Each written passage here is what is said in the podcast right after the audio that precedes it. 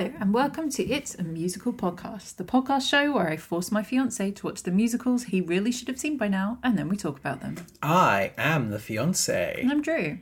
Happy birthday to us. I know. This is our third birthday, which is scary. Yeah, because I remember recording our second birthday like two weeks ago, so. Yeah.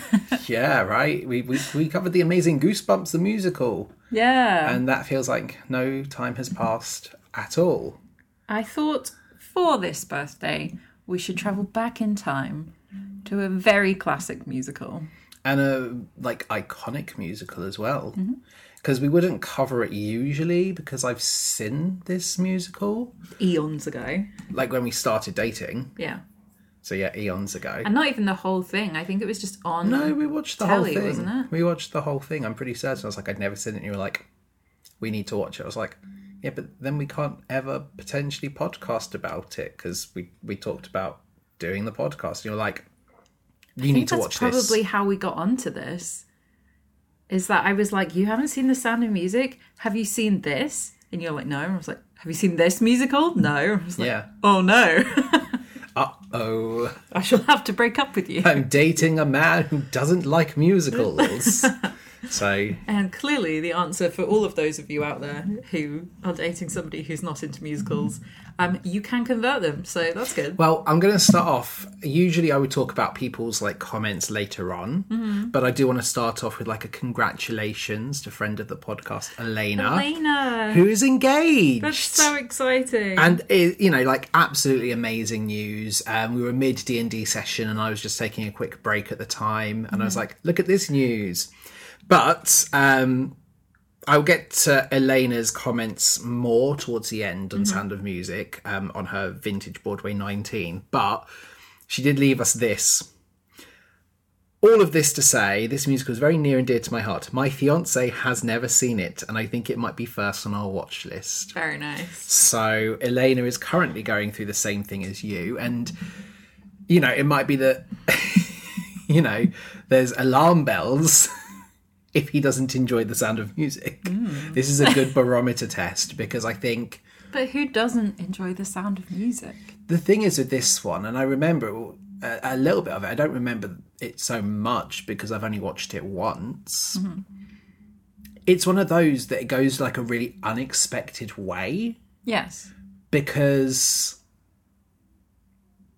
you know there's all the wartime stuff like early wartime stuff but you wonder if it's just like that's happening but it's inconsequential. It's like background. Yeah. and then like it completely transforms itself into like a war movie and you're like oh mm-hmm. my days and i knew a lot about this one going into it anyway because i think this is seth macfarlane's favorite musical ever because of the amount of like family guy references yes. Uh, I remember being surprised the first time I watched it, and they did the "So long, farewell, Auf saying goodbye," and uh, Liesel goes, "I'd like to stay and taste my first champagne." Yes, No. because that I remember in like early Family Guy, and it was one of those first like moments of like, "Oh, they've just stolen this completely." But even then, I was surprised that Yeah, I it was the first champagne as well. It's really weird with Family Guy because the obviously Seth MacFarlane's a big musical person. and very talented vocals. yeah, he did a good job. I always thought he would have been good casting for the Music Man. I don't know why they put Hugh Jackman in it, but Seth MacFarlane would have been really good I think because Seth MacFarlane is is too busy. Not that Hugh Yeah, Jackman isn't, but- but... I think he has a lot more commitments than maybe Hugh Jackman has.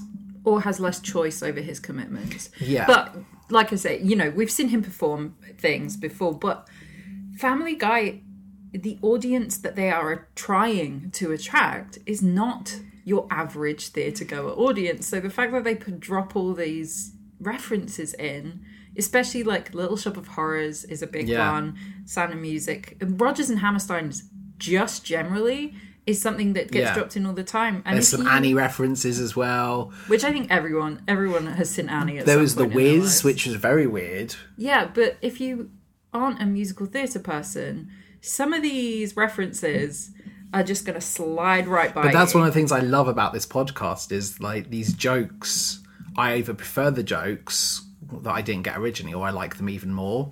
You know, the whole bag of weed just basically being me old bamboo, me old bamboo is Yes. brilliant. And this one, I That showed, was fun when we watched that. I, I did show you after the fact, I think, when we first watched Sound of Music, like Family Guy parodies of it, you know, and it, it- and and they are very like loving towards it. It's nothing that I think is malicious towards it. There's a lot of love towards it. Yeah. Um, Family uh, Guy isn't the only thing that I was aware of. There's the great joke in like an early Simpsons episode where Bart gets an elephant and the elephant goes on a rampage and it goes into like these tar pits and it knocks down like a fake deer and Homer goes, doe. And Marge goes, a deer. And Lisa shouts, a female deer, Yeah. which I thought was brilliant. And then, you know, realised it came from this. Mm-hmm. So Sound of Music, I think, is one of those like one Pretty ingrained culturally. yeah, and it's one of those like amazing musicals that you're hard pressed to find somebody who has seen it that doesn't like it. Mm-hmm. So, very excited to go and revisit this one. I know that we tried to watch The Sound of Music live a few years ago, and we had um, Vampire Bill as uh, Captain Von Trapp. Yeah, and um, I can't remember who played uh, Maria. I know who it is. She sings before he cheats. I don't know what Before He Cheats is from. Carrie Underwood is who it oh, was, Ca- and oh, she was pretty yeah, good. she was very good, wasn't she? She's a she was a really good singer. She's not the best actress, but No. Did they Maria doesn't do a also do a in the in England on the BBC? The Andrew Lloyd Webber shows was How Do You Solve a Problem Like Maria? Yes, And is that the one where Connie was the winner. I don't remember what her surname was, no? But, she was the one that I wanted to win. Was that also so? I know that you had somewhere over the rainbow where they went off on a rainbow singing like "Someday I'll wish upon a star," like through t- floods of yeah, tears. when you lost on Maria, you had to do so long farewell, and you got like booted off. That's even better. Did the rest of the group like do the booting off? Oh man, We're gonna have to rewatch those shows. I've heard rumours that they're doing another Yes, I have two. one for BBC, and if we do, I guess we'll have to do like a weekly watch along. watch along. It's so weird. Yeah, but I do think there's there's more room for that. I I don't know. I don't know if it's what musical theatre needs right now is that encouragement from BBC to get behind a personality and then go to the theatre just to cheer them on.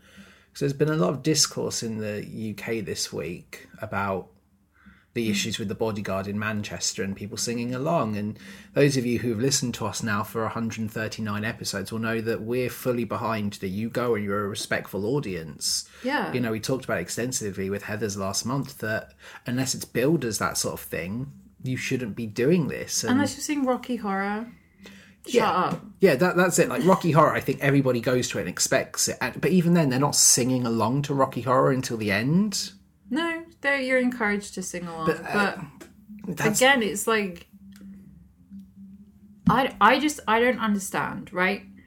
Performers get paid Mm-hmm. to perform, right? That is what they're getting paid to do.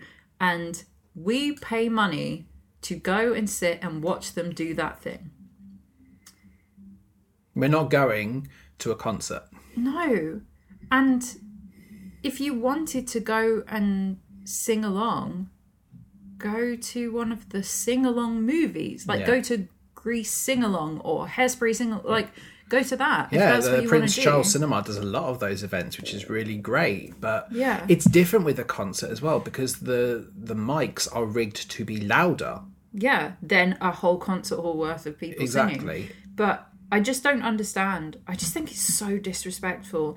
Not even just to the performers, which obviously it is, but to have the lack of awareness that everybody around you has also paid money to be here and you don't know where that money's come from. Yeah, This could be their entire savings to see this particular show because Yeah. it's what they want to see. Could be they've saved so hard for their child's birthday Yeah. to get them tickets to this show, or Right. Mm-hmm. for their mum's birthday to get them tickets. You don't know the circumstance, and you might be sat there because I've seen it where some of the tickets on the same aisles are cheaper than others because you've gone via Today Tix. Yeah. Uh, honestly, I, I it, it really is disrespectful, and there is no place for it. There's absolutely no place for it unless it is specified as a sing along show, which no tour is going to be, unless it's the Rocky Horror. But yeah, pretty much. And uh, pretty much,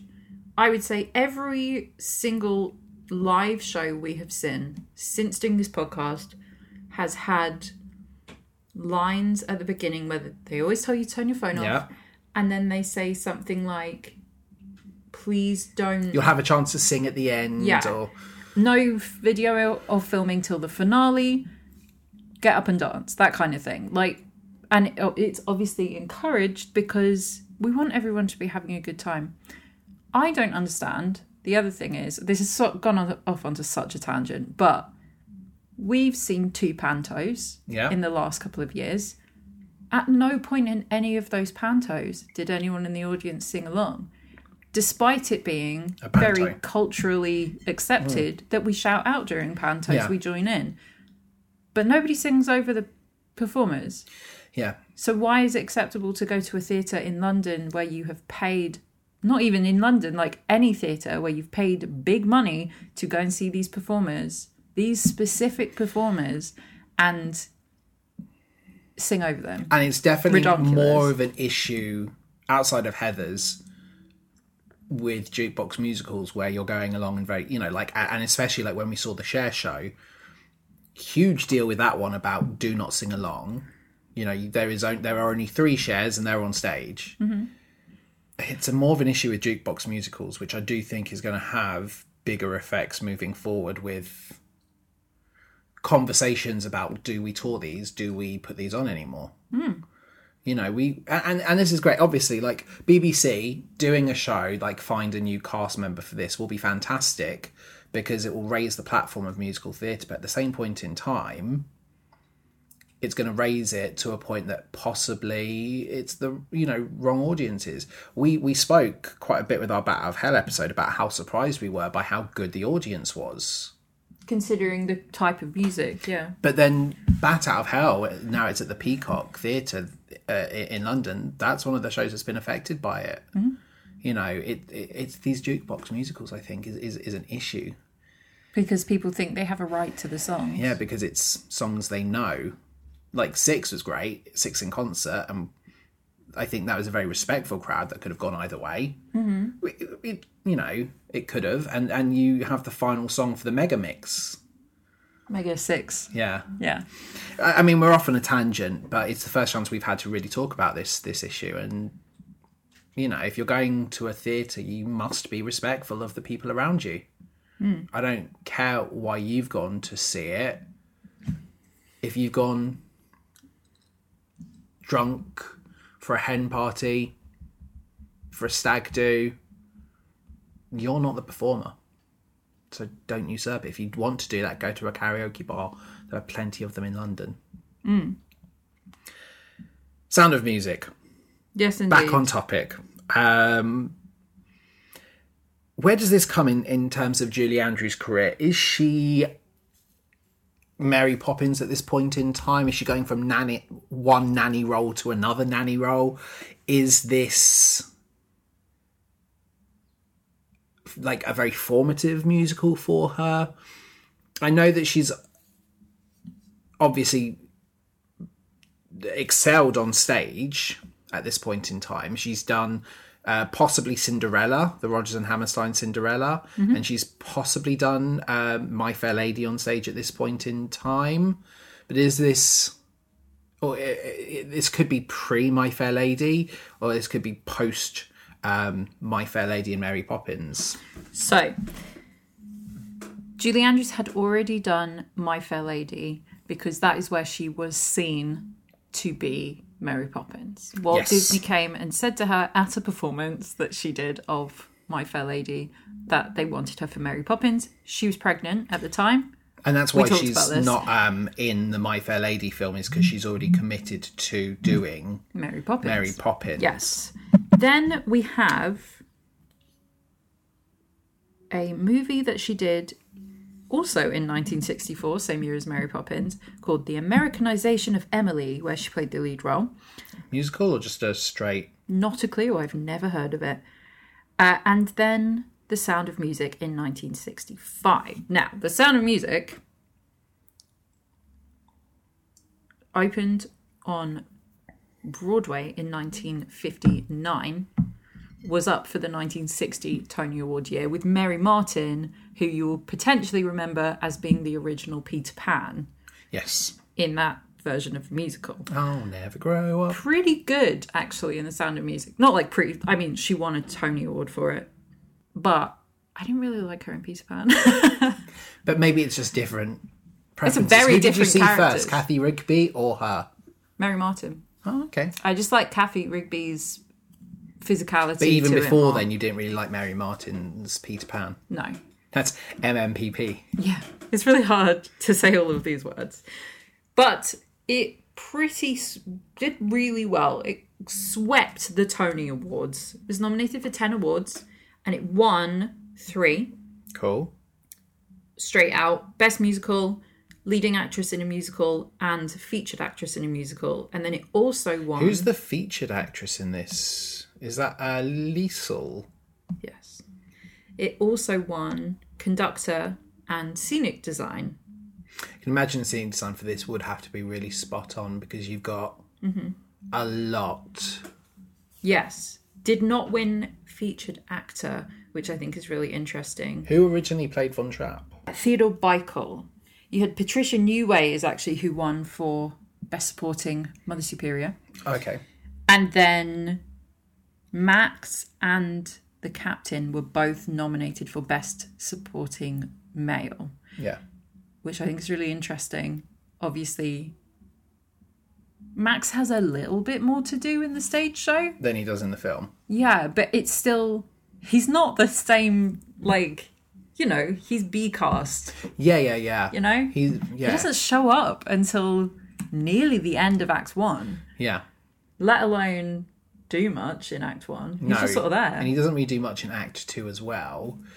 He's Like I say, he MacGuffin more- Max, really. he is MacGuffin Max. He has more to do in the second act, but this did really, really well.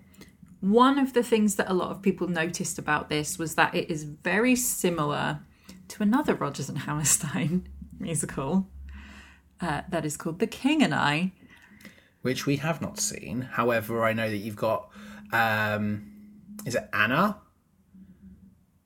Yeah. And she starts off as a servant to the king of Siam and She's They- a governess. She's not a servant. Okay, but essentially starts working for his employ. He's got multiple wives, Yeah. but she becomes his favourite and they get married. No. Oh, she- Well, uh, mm, it depends what version you watch. So there's Anna and the King, which is the film supposedly based off of the true story Yeah. of this woman. but she leaves at the end, I think, doesn't she?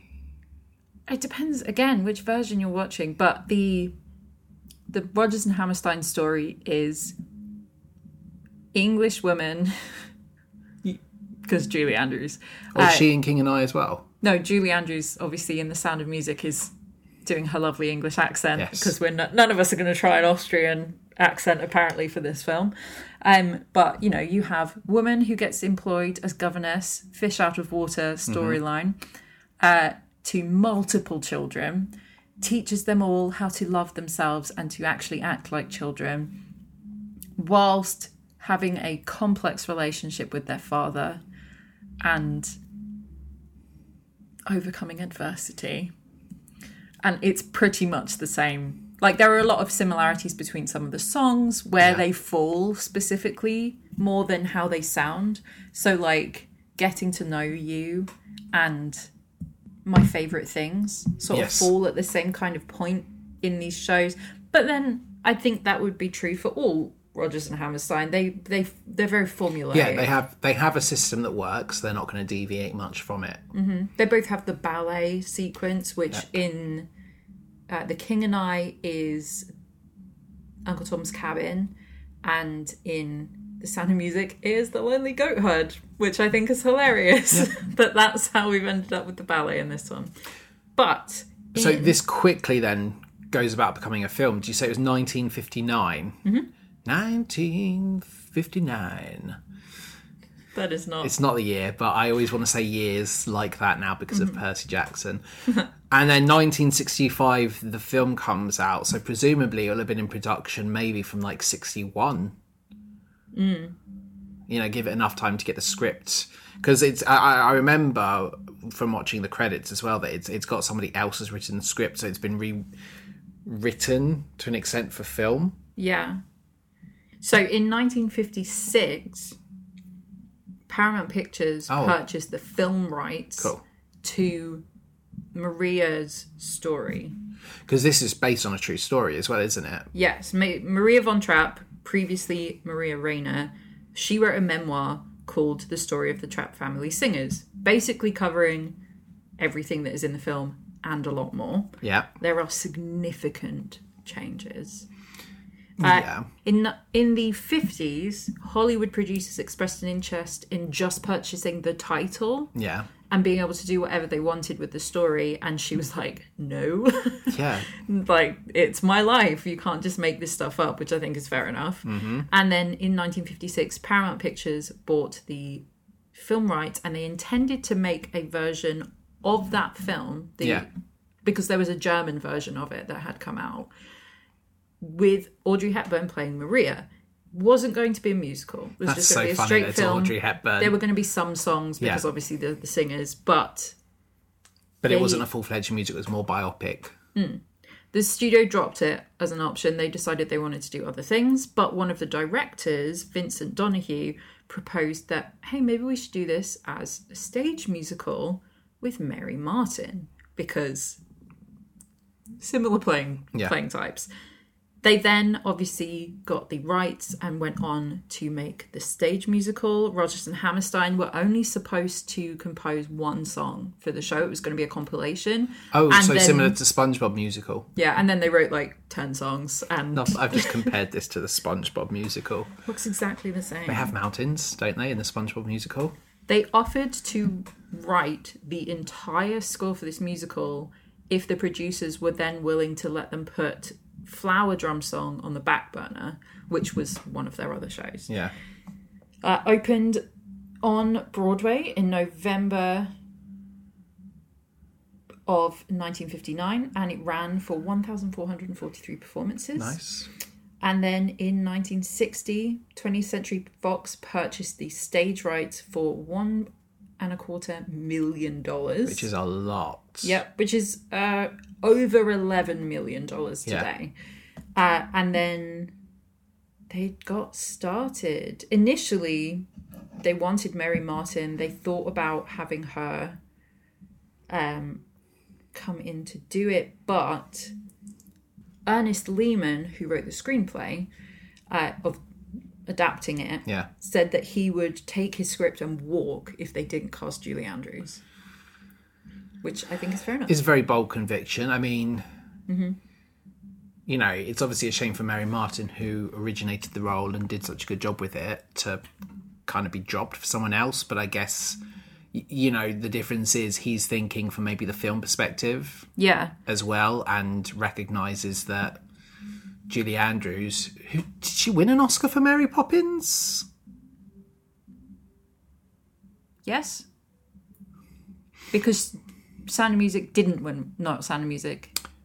My Fair Lady didn't win Oscar. Yeah, and we, I remember kind of being like, oh, the It was like kind of a like- joke. Yeah. Um, yeah, so is a more bankable name really, and you do have to weigh that up, don't you? Sometimes is, you know, yes, we could cast this fantastic.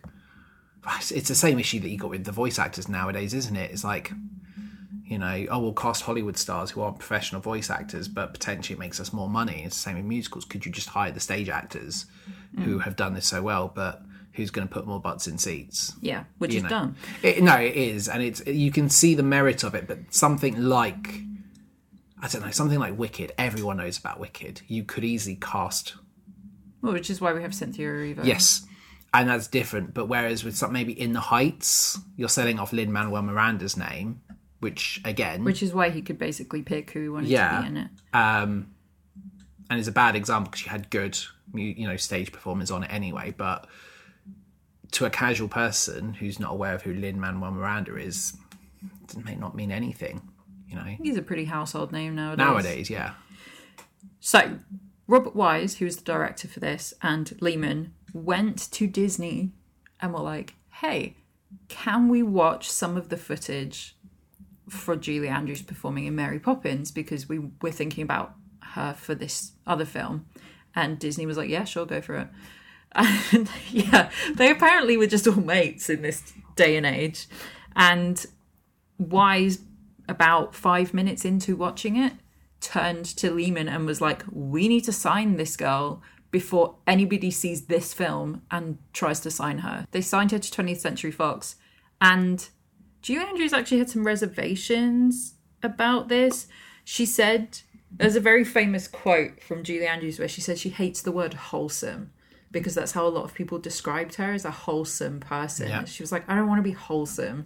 And Maria is very sweet in this. She's Mary Poppins but nicer. 'Cause Mary yeah. Poppins is kind of harsh. no, exactly. I was thinking, you know, thinking that like surely this would have had to come first because Mary Poppins is kind of a bit sterner. Mm-hmm. There's still the magic to her, but she's more stoic than Maria.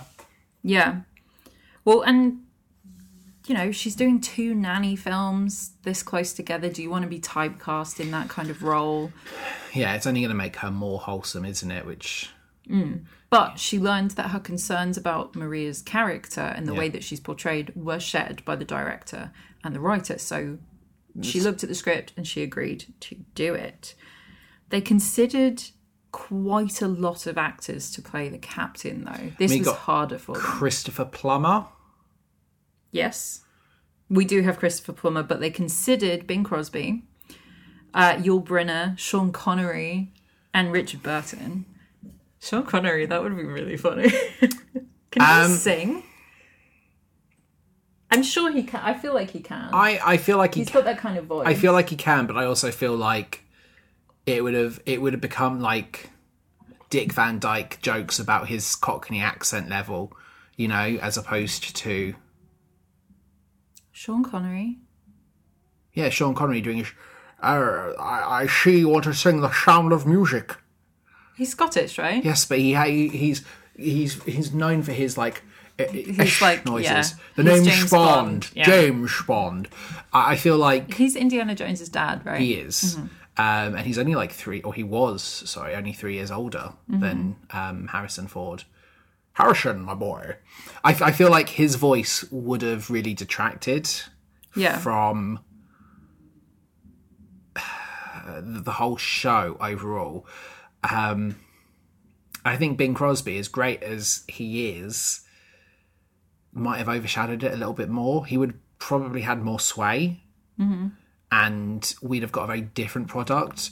You know that we'd have had a lot more dance sequences. From the captain, 100%. Yeah, and I feel like it would the, the whole Would have been a bit disingenuous to the character. Yeah, yeah. Um, I think it's one of those cases of like perfect casting. Hundred percent would love to go to a multiverse where one of those two got the role in Sound of Music just to see Yeah. what a train wreck it is. Well, I- so when they finally decided on Christopher Plummer, he'd actually turned the role down several times. Yeah. And not just for the film, but for the show as well. And Wise, the director, had seen Christopher Plummer on Broadway and eventually just flew to London and was like, where he was performing and was like, hey, you have to come and, like, you're who I want for this film. We've seen other actors, but I want you Yeah, and he accepted on the condition the same as Julie Andrews that they could work on the character because he said that the version of Captain Von Trapp that he'd seen when he'd seen the show was really boring and not interesting as a character. He he was pretty two dimensional, which basically. I talk about a lot when we we joke about who we play in in, in shows that we've covered, but. You do want a character that you can do something with, and if they're just kind of like mm-hmm. this one note character, yeah. it's tough. I mean, they brought in Eleanor Parker to play the Baroness because they wanted a named actress, as Julie Andrews and Plummer weren't really well known to film audiences Yes. yet, especially because Mary, Mary Poppins, Poppins. isn't out yet. yeah. I, I think this is one of those shows where everything just comes together beautifully, and we're mm-hmm. left with, you know, iconic. And I, I think it is just one of those like everything just came together brilliantly. Like you couldn't make it better if you tried. And I think there's a reason as well why it's remained untouched. You know, I've never heard any rumors of a Sound of Music uh like remake. Like it it's perfect film. Yeah. Uh, you you never hear people talking about it. So I, I'm intrigued to see if I still think it's perfect watching it back this time. Mm-hmm. Uh, would I have maybe given this podcast a chance if I didn't like the sound of music? Like, yeah. Yeah. So I think it's really appropriate that we're doing it for our third birthday. Fun fact: they considered considered the Osmonds to play some of the kids. Well, didn't Marie Osmond play Maria at one point as well? I don't know. It's time to head off to the Alps. Sure. It's a mountain region in Europe. Yeah. The Swiss Alps. Is it? So this is the Alps. Yeah. Okay, cool. It's not the Andes or like I don't know. Why would I know that? I don't know. It's a geography question. I skip those. Um, Let me find out. I mean, we're off to some hills in Europe. They're in Austria, and they want to get to Switzerland. Yeah, they climb the Alps. Cool. There we go. Which are the? What's the one that Hannibal crossed? Not at the same period, and not like Hannibal Lecter. I think it's the Andes because you have the whole Andes. Where does he keep his Andes? Up his sleeves. Possibly. Yeah. We're off to the Alps, where the hills, I am assured, are alive with the sound of music. And we'll be back very shortly after the intermission to talk all about one of the most iconic musicals of all time. Yes, indeed. We will see you very, very shortly.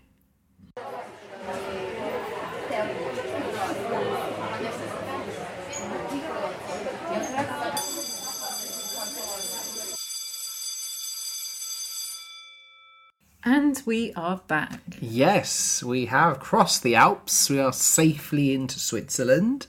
Not that they actually did that. Creative license. I know, but while watching this film, I read the actual biography of Maria von Trapp, and so much stuff in this film is just made up. What was her opinion of the film? I mean, does she like it, or is she like? I know there's the comment about how Julie Andrews, somebody needs to teach her how to yodel. Yes, and there's a really, really good video of Maria von Trapp teaching Julie Andrews how to yodel properly. Yeah. And telling Julie Andrews that she's really bad at it, which I think is hilarious.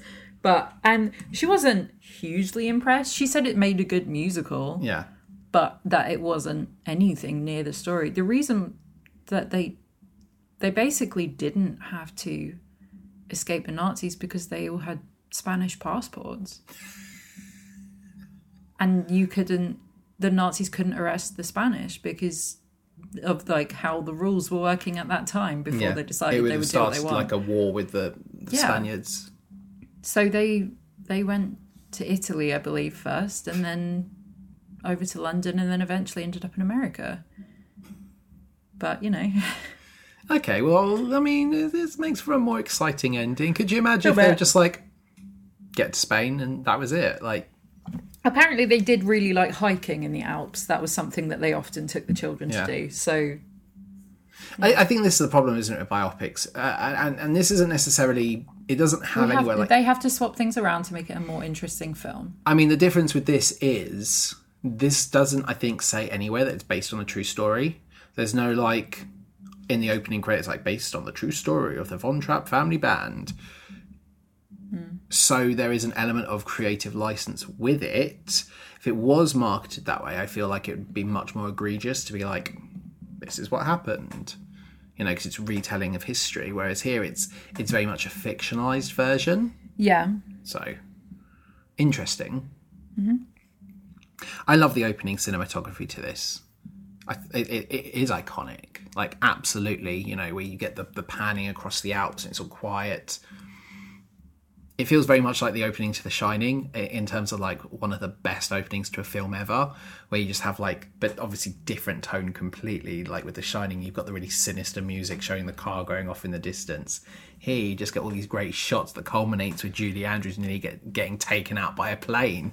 It's a helicopter, and the director is lying in the bushes. You can actually Yeah, see where you can't see him, but you can see where he was hiding, and with a megaphone going, "Turn, Julie, turn," which I think is a really hilarious story. yeah, So we get a lovely opening.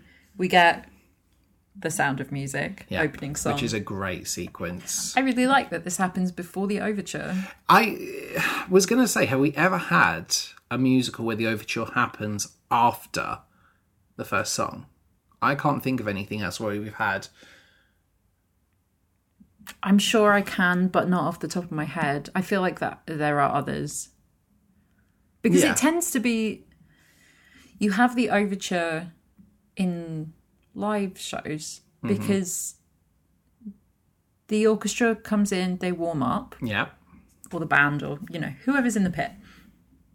And then you want your audience to be quiet, basically. So you play your overture, and it's usually a collection of all the songs, so people who know them can enjoy themselves, and people who don't get an idea of the feel of the Yeah. kind of music. And then you go into the opening number, usually, or something happening. yeah. I like it being this way around. It's it's a nice way around, especially to start with your titular song. and an introduction to this character. Yeah. because it's very much her "I Want" song. Yes. Yeah, and there's a great bit at the end where she hears the church bells, and she ha- she runs off, and then she returns for her wimple, and she's like, "Oh, Oh, yeah, Julie Andrews makes the best noises. Just all of her, not even her talking, because she has the most amazing speaking voice, Yeah. but just all through this movie and in some of Mary Poppins, she she just makes a lot of noises, Yes. and they're always great. What, uh, with, with this overture, does it make it onto your overture playlist? The thing with this overture is, you forget how many just amazing songs are in this, but songs that definitely seem to be very much in the public consciousness. Hmm. And like I remember there was a car advert where they were making a car out of cake. Oh, and, and it did favorite, Favourite things. Things. Oh my gosh! And there's so many of these songs that just, even if you've never heard of The Sound of Music, you'll know these songs. And listening to the overture, you pick up on them so well. You're like, oh, there's Lonely Goat Herd and Favourite Things and I Am 16. Well, this is the reason why I suggested this as our birthday film is because I was in the bath and As I you so often are. yeah, I live in the bath, literally, and I was scrolling through a streaming service to try and find a film to watch, and I saw that the Sound of Music was on there, and I was like, oh my god, I haven't watched this in ages. Put it on, watched the first song, watched the overture, and was like, oh my god, there are so many good songs in Yeah. this musical that I just forget exist. And then I stopped it and texted you and was like, hey, should we maybe watch the Sound of Music? Yeah.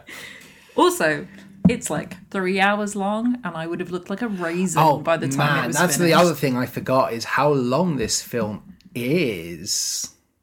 And I think you can possibly condense this, but mm-hmm. you know, this is a long one.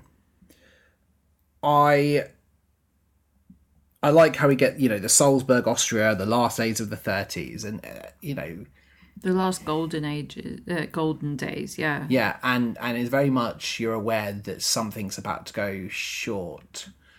So you know at this point, anyone watching is like, okay, right.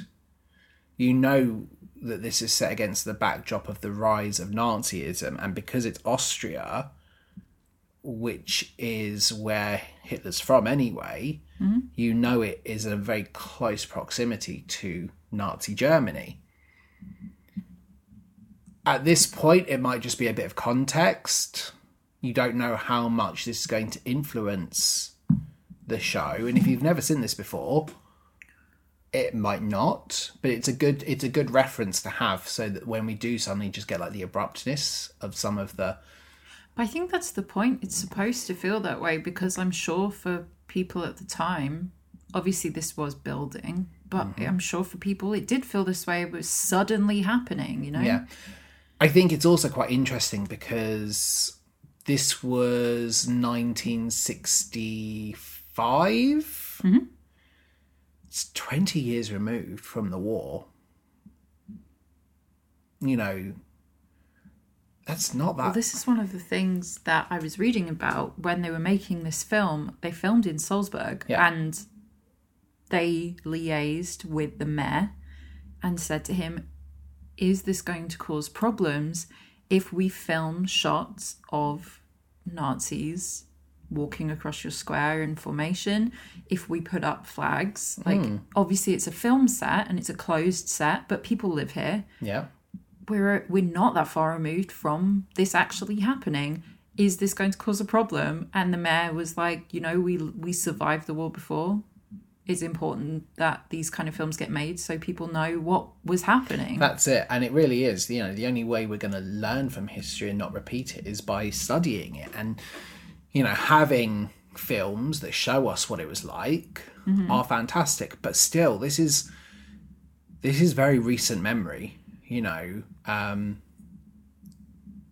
and it, it's almost like you don't expect it to be a topic. You look at when this is released, you're like, okay, so we know when it is, but they, they won't touch on it. That's not going to be important we are in the uh, abbey, and the nuns are gathering for a morning hymn. It's much more somber than Sister Act. But we do have uh, Mother Superior, who also has these amazing gloves. I was like, oh, I quite like. yeah, had like rhinestone gloves, right? That's where the convent money's going, is on her gloves. Apparently. But Maria's missing, and somebody says that they should put a cowbell on her. Mm-hmm. You know, it, was that Marty Nixon, Marnie Nixon? No, she's the voice. So she's not actually that.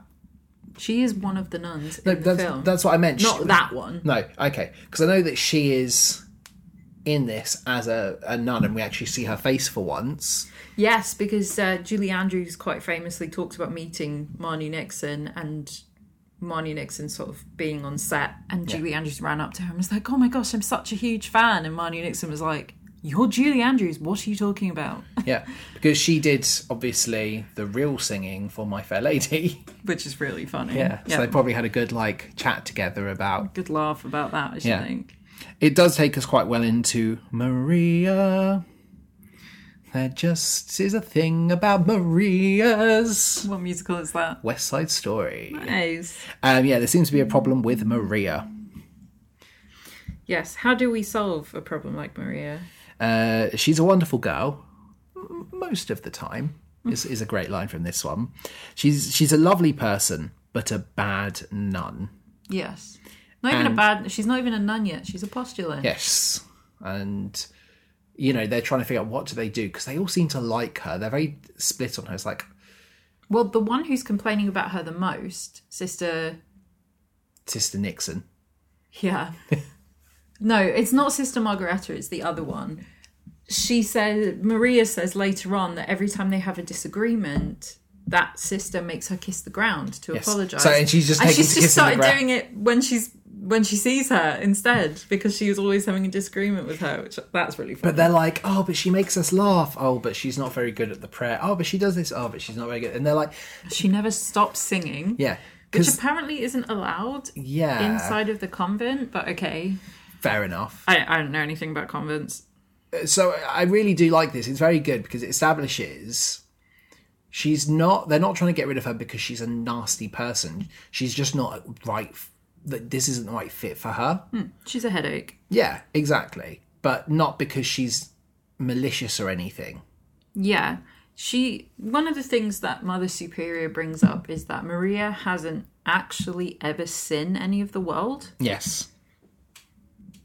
So she really can't be sure that she wants to be a nun. No, because she talks about how she just crossed the mountain and she saw it one day and thought this is what I should do, but she didn't really know what that entailed. Yeah. Was she an orphan? Like, had she like what is her background with her family?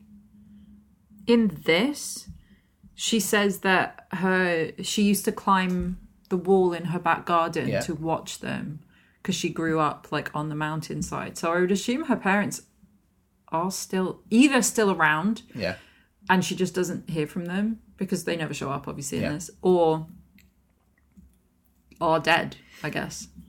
yeah. I like the bit where she arrives at the end of the song late and she sees them, and she just she knows she's in trouble and she just like looks at the camera and leaves. Yeah. Uh, so she has a meeting with the Reverend Mother, and Maria blames the mountain, you know, because it was a sign to join the sisters. And Reverend Mother essentially suggests a gap year. Hmm. She doesn't outright kick her out, but she says to her, I don't think you're cut out for this. You don't have real world experience. I suggest you do this at least until September, and then you decide if you truly want to dedicate yourself to this way of life yeah. which is i think a really good way at like compromising with all the other nuns being like we're not going to outright fire her but we're going to try and set her up with something she will be good at and she'll enjoy. However we have to give her an out to come back if necessary. Yeah. and that you know that idea leads to her becoming a governess to seven children. And we get a great line um, where she's like how would you describe the von trapp children? Difficult why difficult and she's like you'll find out Yeah, basically. They've lost like all of their previous governesses. not lost i mean they've they've Freaked out all of their Yeah. previous governesses. we get I have confidence in me. And I, I like how this this song starts like pessimistically but ends very optimistically. It's kind of like a stepping out of these walls and I'm like, mm. oh I like how Julie Andrews nearly falls over several times during this, but once when they're on the long road outside of the Van Von Trapp house, she trips over a stone. Yeah. And then sort of spins around, and they just kept it in. It's something I noticed with this and Maria is the shot composition is so interesting. Where Maria? like with the nuns, Oh, yeah, where they just hold the shot on the nuns solidly for ages. Mm-hmm. There's no like cuts.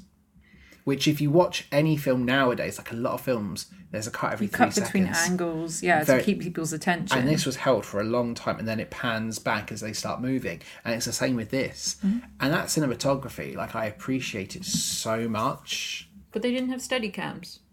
No, So you would just put your static shot, or you'd be on one of those little tram thingies. yeah, sure they have a name. You're track. the film I person, think not it's me. called a track, but I could be wrong. Mm-hmm.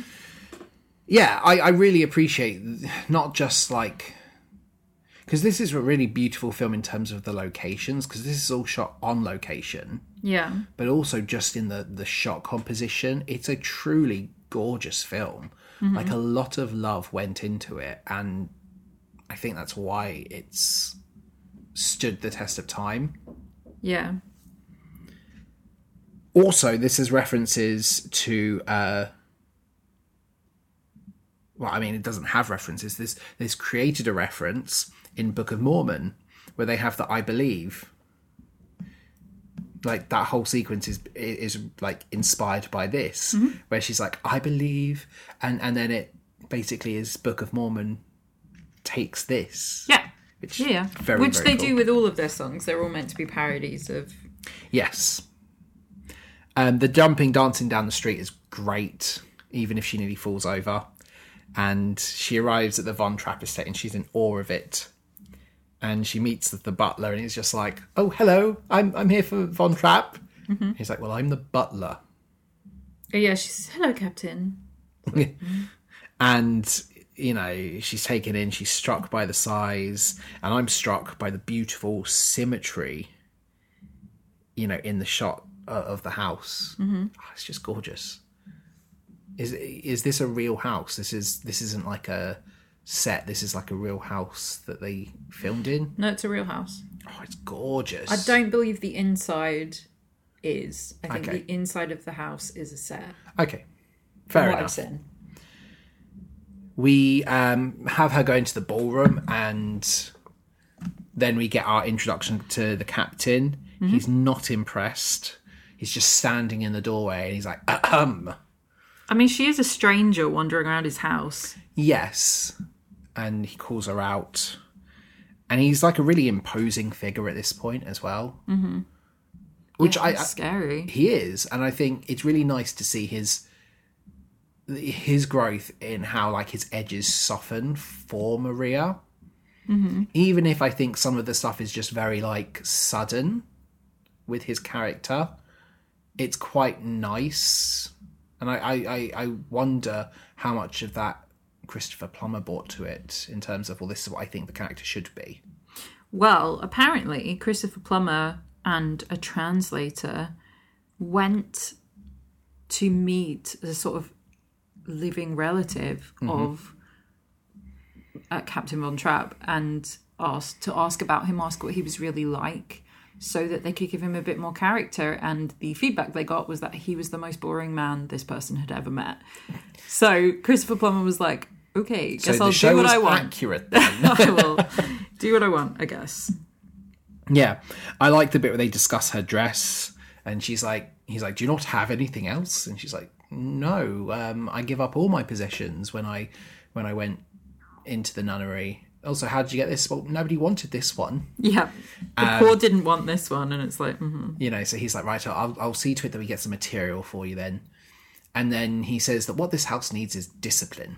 yeah, and her I love the her you know sarcasm with yes sir where she like you know yes sir she salutes him and we get the introduction to my favorite character the whistle yeah, and he calls forth all of the children with the whistle. They all come out. Um, I love the way that Brigitte just casually strolls in with a book. And he says right now I'll take note each one of them has a different whistle and I want you to know all their different whistles and their names like that. And she says she'd rather use their names. Whistles are for dogs and cats and other animals. And then he says were you this much trouble in the abbey oh, much more so. yeah, I, Yeah, I I, like that. love it so much. Um, she he he does his little whistle, and the children will step forward and introduce themselves. Frederick is impossible, and Kurt is in- Friedrich. Friedrich, sorry, is impossible, and Kurt is incorrigible.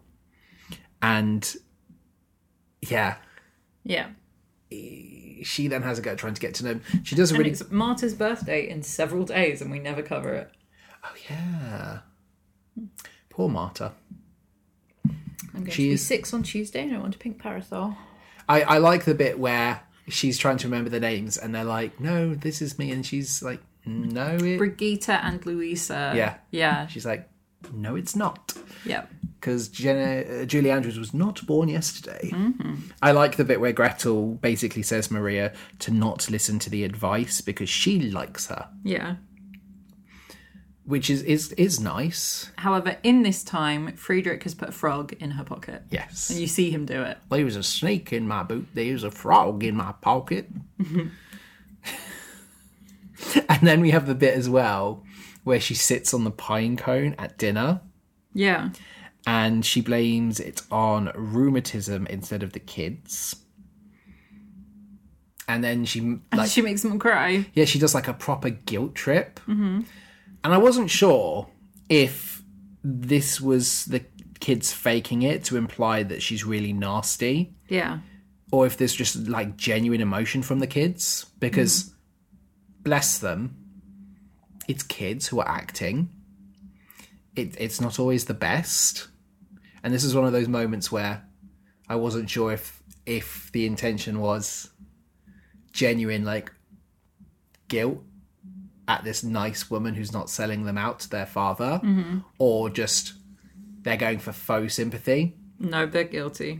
it's great though, where she's just like, and I do, I do want to say, I really appreciated the the kind present you gave me on my arrival, and it it put me at ease and made me feel part of the household straight away. And Von Trapp's just like, "What on earth are you talking about? We we don't talk at dinner. I've let you de- say a prayer, but really, that's about it." Liesel makes a very sneaky escape Yeah, she does. because they get a Telegram. telegram. yeah, we meet our first Nazi. Creepy butler. And we've met our first Nazi. It's the creepy butler. Well, we meet our first obvious Nazi then.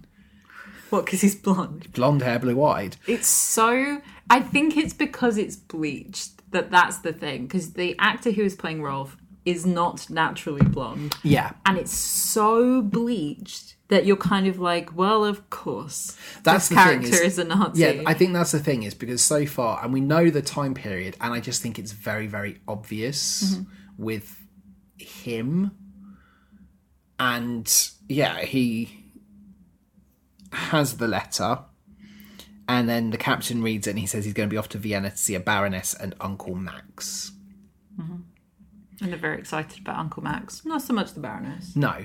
And then we we cut to Liesel and Rolf sitting in a tree, and she says how she would like a telegram, and Rolf is like really romantic with. He's like hamming up what Yeah. he would send her as a telegram, and then he says cordially, Rolf. Yeah. And she's like, cordially? no. And then he also is is very pro German, so like if you weren't already sure based on the color of his hair, at this point I think you know there's massive red flags like run Liesel. Mm-hmm. He calls her a baby because she's sixteen. Just a baby. And I'm like, oh my days, how much older is he? He's 17. Not in the SNL skit though, where he's 48. But yeah, I, I I was thinking, oh, what's the reveal going to be? Are you? He reveals he's 17,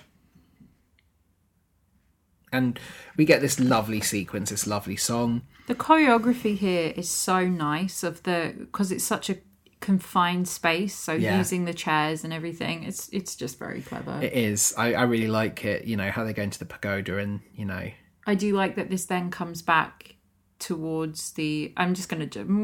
Yeah. I mean, I'm just gonna jump around with this.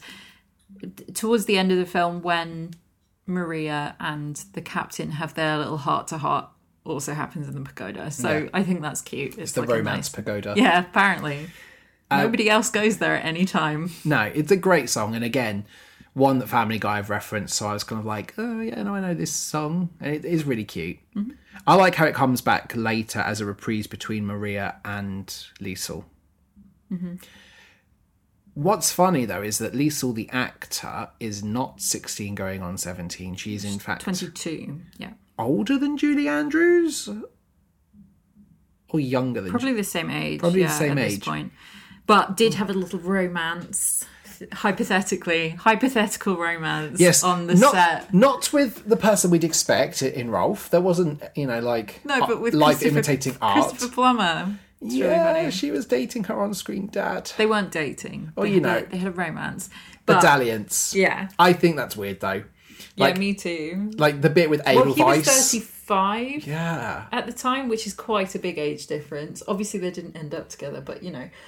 And then, well, the actress who's playing Liesel wasn't an actress before this. This She's is- done some modelling Yeah. on the side, and she could sing and dance. she's very good. She's really good, but she was actually studying to be a doctor, Okay. and one of her friends happened to know Robert Wise and was like, "Hey, I have this friend." And did she then follow a career in acting? Mm-hmm. I mean, it must be very weird to act across from somebody and being like, right now I'm your dad, but after this shot ends, we're going to have our dalliances. Like, it's just weird. Mm-hmm. I couldn't watch their interactions the same way when you told me that. so You know, and I'm sorry, listeners, who are now going to rewatch it and realise that they know, have chemistry. the Von Trapps certainly have of funny. chemistry, you know, especially during Edelweiss. Um, they have more chemistry, I will say, than Julie Andrews and Christopher Plummer, who apparently at the time found each other very annoying. yes. Um, But from what become- Christopher Plummer has said, anyway, he found Julie Andrews quite annoying, called her Miss Disney. But they grew to become very, very Yeah, close really friends. close friends. We get some exposition with the housekeeper who explains the tragic backstory of the Von Trapp. So Yes. they're not bad children, they're just, Schmidt. you know, struggling. They've lost their mother and the dad's not really around. Yeah, and they they're very clearly, and they say this later on, but like it's very clear that they're acting out for attention. Yeah. in like the most. I guess like what else are they gonna do? But they're also not treated as children. They're, they, they're not treated in a way that they're allowed to be children. They are supposed to be mm-hmm. like reflections of their father, which means that they're not children.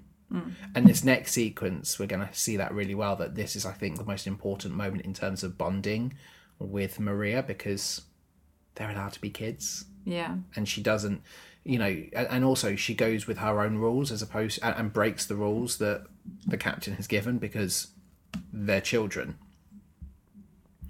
so you know liesel sneaks into the, the wrong window and she's soaked um, Maria's like saying a prayer, but she incorporates it into her prayer like really cleverly. She's just like, "And please give me the strength to get through to Liesel because I think she's a, a solid girl and she just needs some support." And she says, "Here, take take my spare night dress. Go get changed and leave that one there. We'll, we'll get it sorted." Um, but she hears the story about how the last governess was gotten rid of with spiders, so she checks the bed for spiders. And then we have the thunderstorm, and Gretel and the others rush in, scared. And um, they say something about the boys won't come in here. Boys are brave, and then the boys run in scared, but they they change and they act really casual when they get in and see everyone else is there. yeah, Um, which leads into one of the best songs in this is favorite things. You know, this is how you stop being scared, or how, when you're nervous. What, what do you do? What What would you sing about? What would your favorite things include? Whiskers on Kittens probably would yeah. be It's like. probably still in there. Cream coloured ponies probably still in there.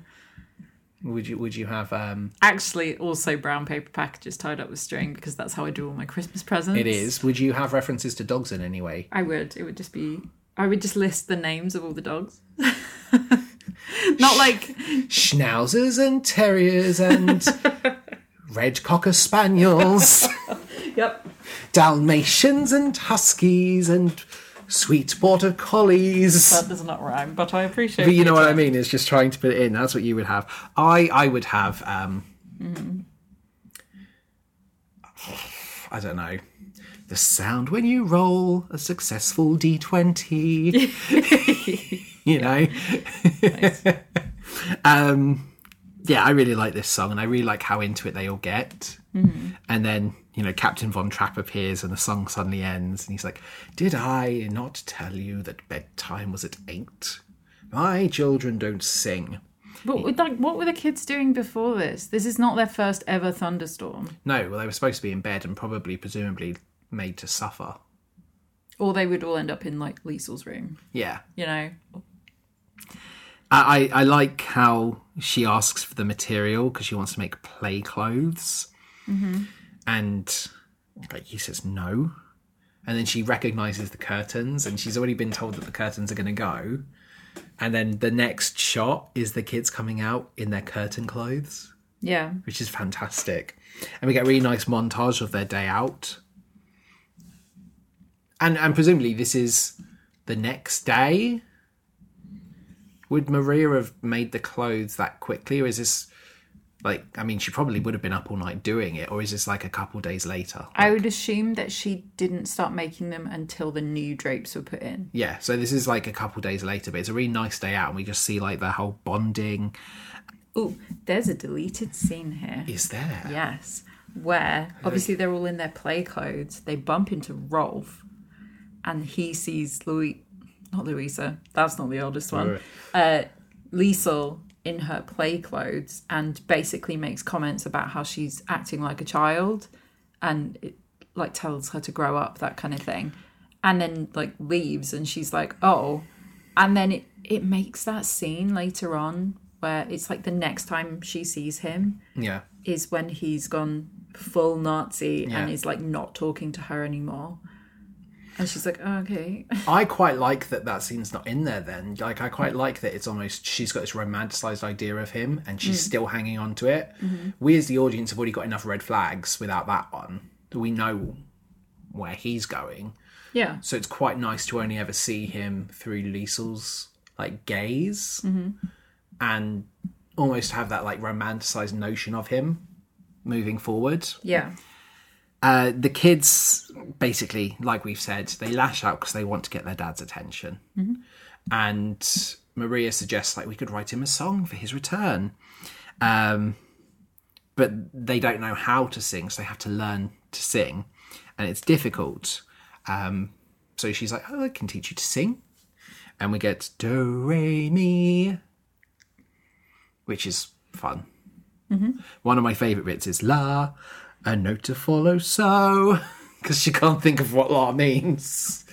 Well, so there's a lot of stuff about this. People think that potentially what happened was they wrote this lyric in Yeah. as like a space filler. And then it And we're like, we'll put something in there and then couldn't come up with anything. But people have also said you could just sing the whole song like that. Like do the first note, we will sing. Re a note to follow do. yeah, but that's why I think it's funnier because, like, Because the rest of them will have the rest things. of them yeah, work, and that's why it great. sounds like la, a note to follow, so Yeah. I just think that was really fun, um, and I do like how every this song just builds. There's a nice bit where they're all in a carriage and she's conducting them, and each child is a different Mi, one. mi, so, so, re, fa, fa, la, ti, ti. It's Yeah. really good, and and like this is the thing. It's such a simple song in its execution to like build a song around the scales. It's catchy. We it's love it. brilliant. I really love this one. And yeah, we then cut to uh, Max and the Baroness, like with Captain Von Trapp. We learn his name here at this point, where it's like Georg. It's George It's George. So why But- did she call him Georg? because that's how you pronounce it. Austrian. Okay. I just called him the captain throughout Yeah. because it's easier. Georg. Georg. Georg Von Trapp. It's spelled G E O R G. G E O R G Von Trapp. Yeah. Um, yeah, so they're just generally talking on their way back.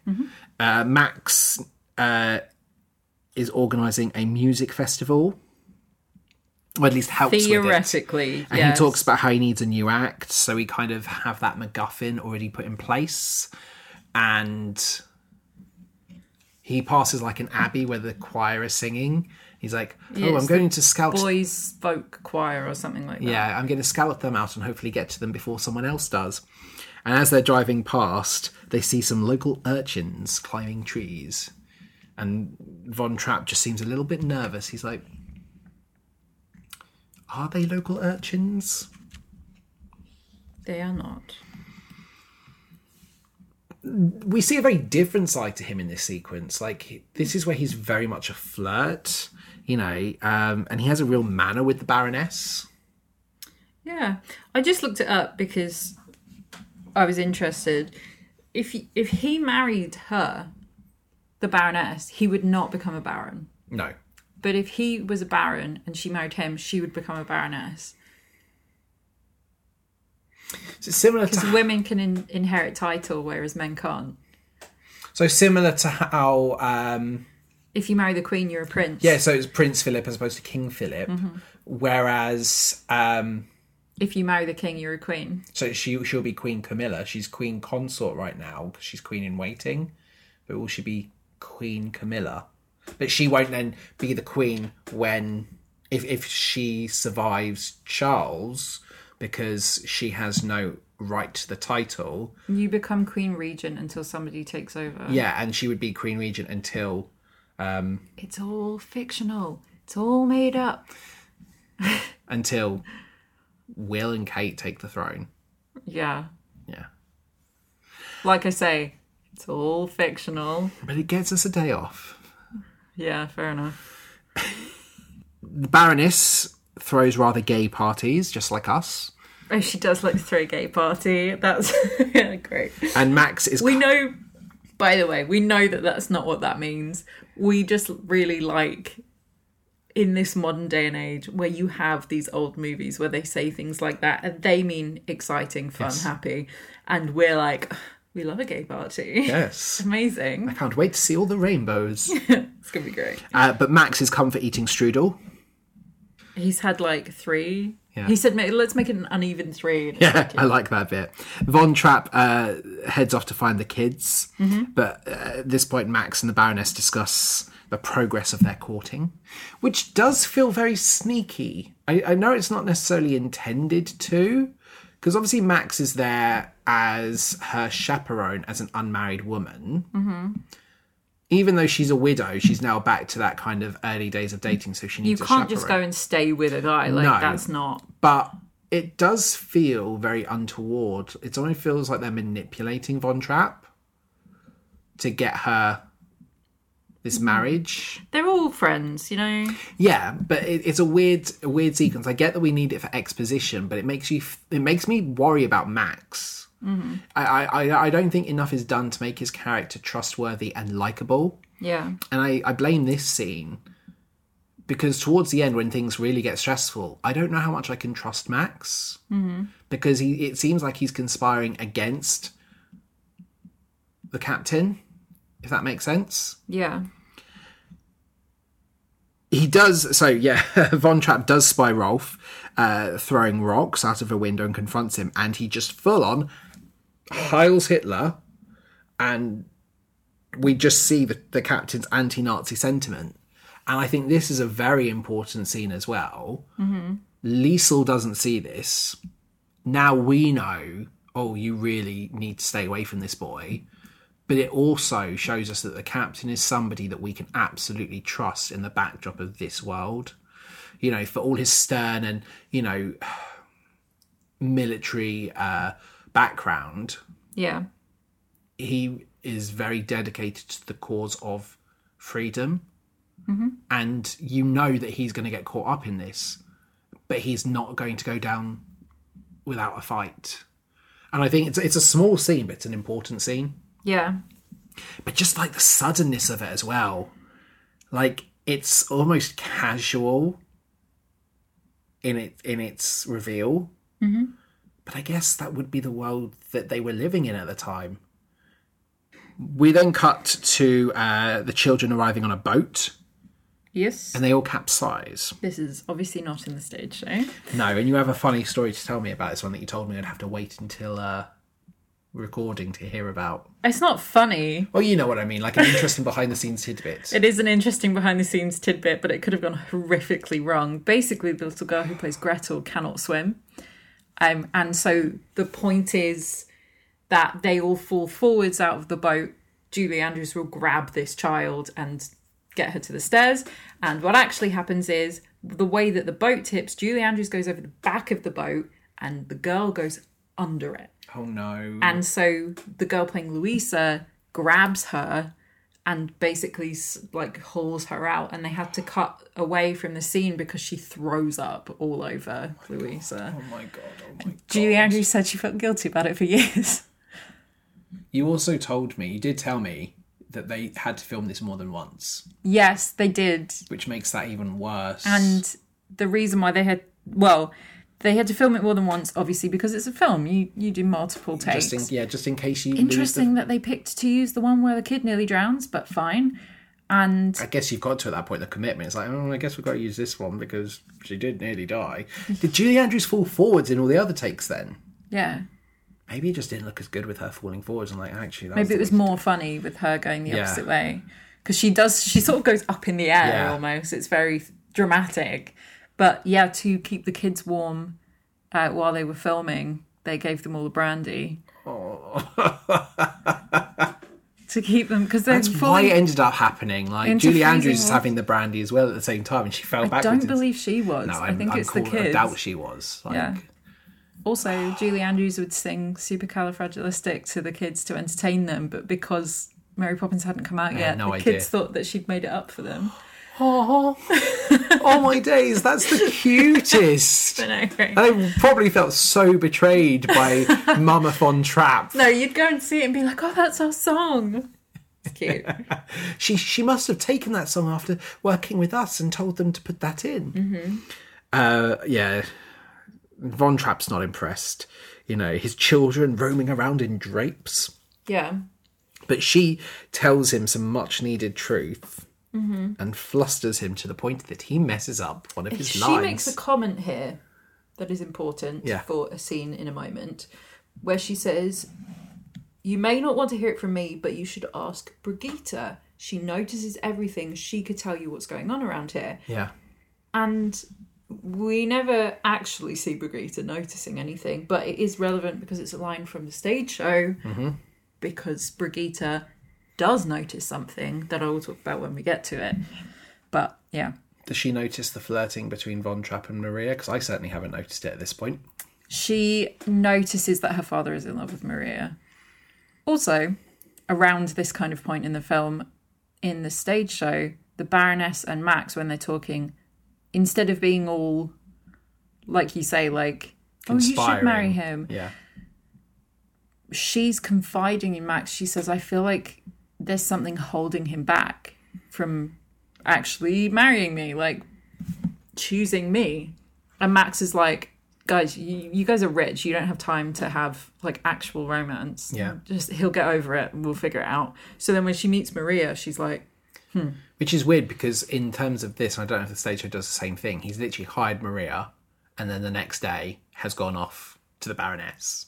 and then just come back. Yeah. Yeah. She's known him for maybe She's been around hours. him, like yeah, very minimal. I, I like the bit. So she flusters him so much that when he's addressing her, he says, "Oh yes, you will, Captain Fraulein." This is a nice little It's a blooper that they kept in as No, well. but I like it. It works very, very well because I feel like this is the first moment, possibly where he starts to see Maria in a different light. He also fires her, tells her to go back to the abbey, Yeah. And then we hear the children singing. Yes. So yeah, we get the sound of music reprise, Mm-hmm. and the singing calms him, amazes him, and he joins in, and the kids are in awe because it's like, you know, Oh my god, he can sing. yeah, and it's just a nice thing that he does. We never get any of this, but surely Liesel is sixteen. Surely she Going on remembers. 17. Well, and their mother died. The How old is Gretel? five or four, five. So she'd have been at least 11. Mm-hmm. So maybe 12, 13 when mother died. So she would remember all of this, like, well, which is why she remembers the words to Edelweiss, but like, she would remember back when there was music in the house and her mother and all of this stuff, and it's really never brought up. maybe the past few years have been so bad and traumatic she's forgotten it i don't know it, you're right she would know but i guess we have to have the von Trapps that maria meets you know Yeah. i, I think this is a really nice family moment uh, and then gretel gives the baroness some edelweiss and uh, Von Trapp does apologize to Maria, which I think is a really nice thing because, again, it makes him more likable. You don't have a character here who is ashamed to admit I was wrong and own up to his faults. You have a character who is. And you don't see it in a lot of men in this time period. The men are men, they are always right. You know, it could have been a case of Maria or, or Fraulein. Yeah, he apologizes. Don't- you I'm like know. impressed. Yeah. Whilst you may be right, do not question the way I father my children. He, he could have said that. Instead, he's full on like, I'm sorry. And that's a really nice step. Like, nice to see. We love to see it. they've done a really good job at building this character up very quickly, you know, with the whole anti Nazi sentiment and owning up to his mistakes. Yeah. Uh, I might do something quite controversial now and say that I don't really like the Lonely Goat Herd sequence. Fun fact. Guess where it takes place in the musical? As the ballet, you you said it was ballet Well, no, in the so film, this would be the ballet. But oh. guess what? What this is used for in the musical? is this the end of Act One Nope. or the opening to Act Two? Nope. Where is it? It happens in a completely different part of the film. Is this the wedding? Nope. That would be amazing. Let's have that as our wedding song. No. Incredible. No, this is what she sings to them when they're frightened of the storm. What? Mm, no, I can actually, I can actually kind of see that. Hey, on the hill like telling them the story kind of thing. and he yodels to kind of keep him. at So where does favorite things come in? she sings favorite things after she's late back to the abbey with the um, mother abbess. They sing it together.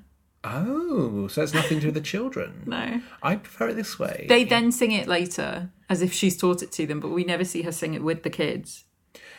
I She did, she does do re mi with them, obviously, but then yeah, it's just like what is I like the favorite things as a sequence there. I mean, it's tough to tell because the, the problem I have with this sequence is a the puppets are very creepy.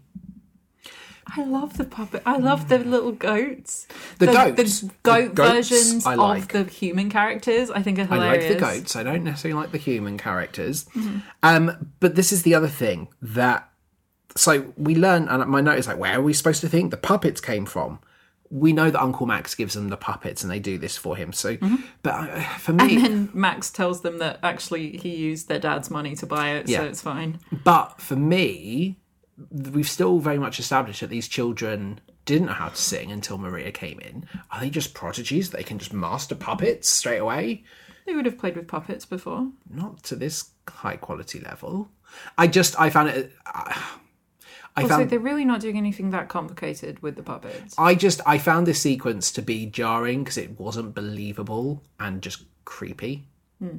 You know, Pinocchio has really screwed me on puppets.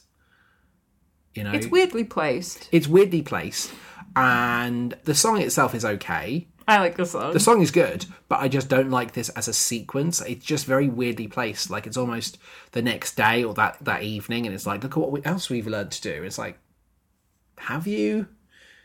You know, it just feels too like it, it really pushes my suspension of disbelief. yeah, we're really jumping around at this point in the show with time.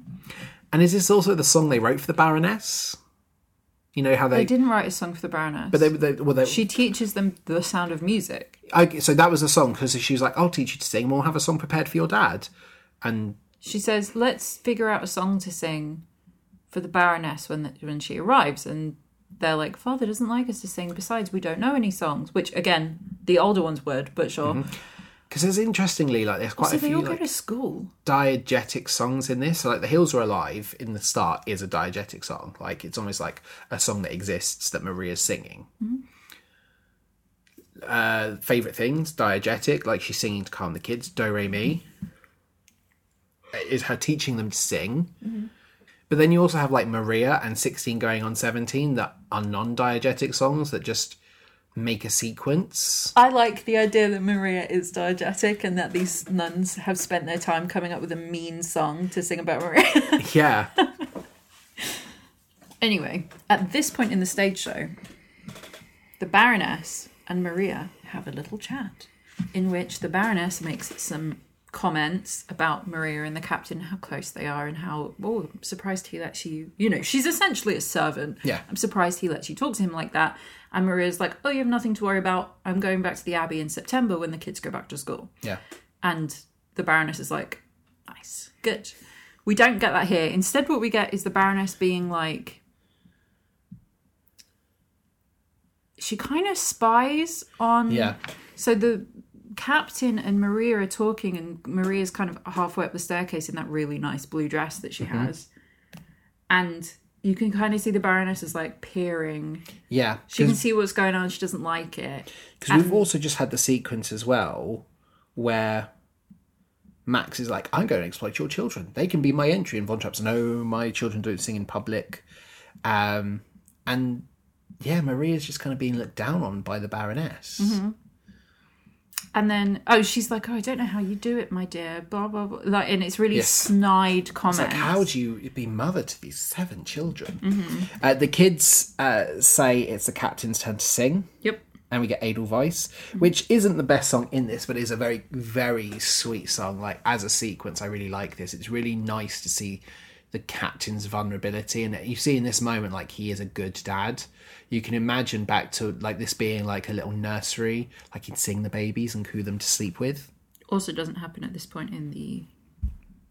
Edelweiss has become synonymous with like Holocaust as well, hasn't it? Like, Which is really weird because it was written for this show. yeah, It's not an Austrian song. no, but it's become very much synonymous with it. You know, like, Hmm. I guess because of the Yeah, well, and apparently it's not very well known in Austria. It's. It, I mean, I really like this sequence. Um, it's just a sweet moment. It's weird how Rodgers and Hammerstein's songs get adapted. I mean, this this has, you know, obviously, a good link. You'll never walk alone is a little bit more, That's the weirdest. I mean- I was going to say that. but it's done to commemorate the Hillsborough disaster. Like that's where it really picked up. It's like it's very much a tribute to all of the fans that lost their lives on that day. No, and I know that, Yeah. but like, It's still because I've currently been teaching that. it's a weird choice of song. yeah, like it, it, a musical theatre song going for that. It is a weird. Especially because it's from Carousel. Yeah, and it's not it's from a weird part of carousel as well where it's kind of it's it's just interesting it's It nice it's a lovely song Oh, it is a gorgeous song. It's very interesting, you know, teaching that. A lot of the kids who are football fans had no idea that this comes from an old musical. Yeah. It's great. elsa wants party Yes, Elsa wants a party, and we have a party, and this does one of my favourite things in musicals. I know I've just gone on about suspension of disbelief with the kids, like knowing puppetry. How the orchestra know favourite things, I don't know, but I'm here for it. Like, I genuinely love that the orchestra are just um, do do do do do do do do do do do. It's fantastic. Um, and then there's a Nazi who is miffed that there's an Austrian flag in the hallway. yes I can't. I've got his name later. it's It's Herr, Ze- Herr Zeller. yeah Um. And again, quite simple introduction.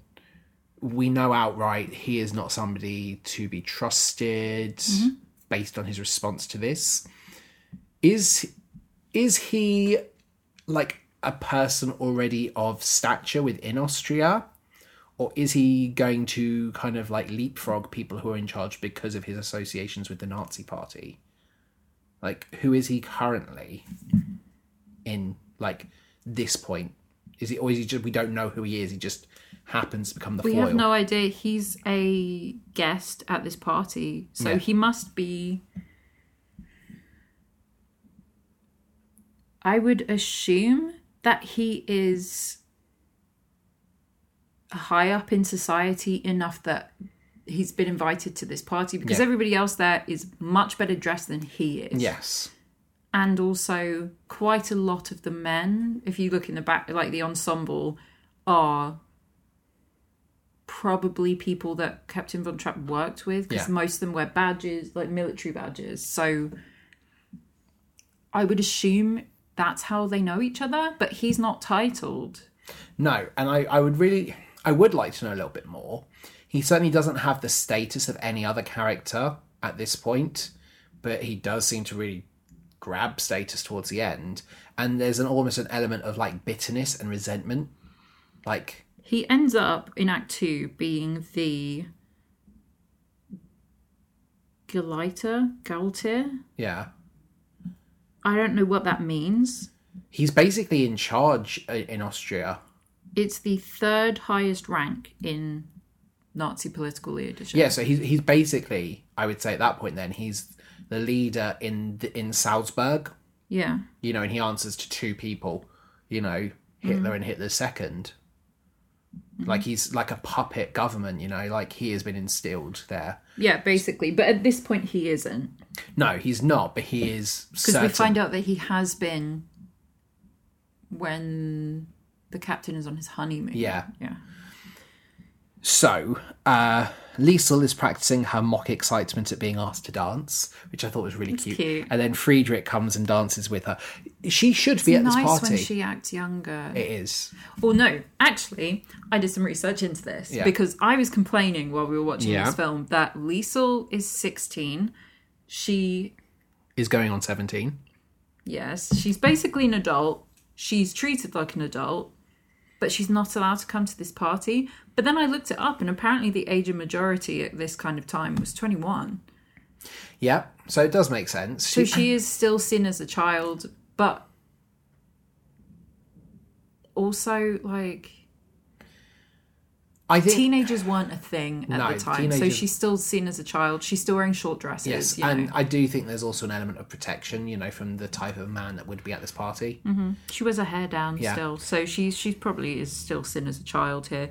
I do like that she really wants to be at this party. Yeah, I really like um, Maria starts dancing with Kurt, and the captain comes in, and you, this is where you start to see he's infatuated, and the Baroness like can see it when Von Trapp and Maria dance together.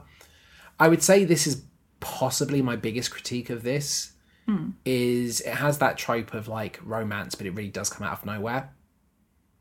Like this is the first kind of point that I feel like both of them are like, "Oh, I'm in love with this person." Nah, no.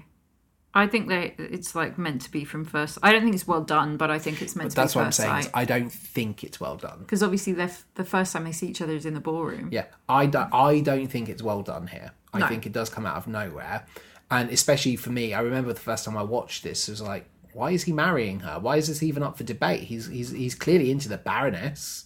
Mm-hmm. You know, he's got far more chemistry with her. He's got far more chemistry with his daughter, and we, we you know, I've learnt why. Yeah. So this is where Brigitte. Should say the line. Well, so this bit in the stage show is completely different. The, Elsa doesn't have a problem with Maria anymore. They're just like they're whatever.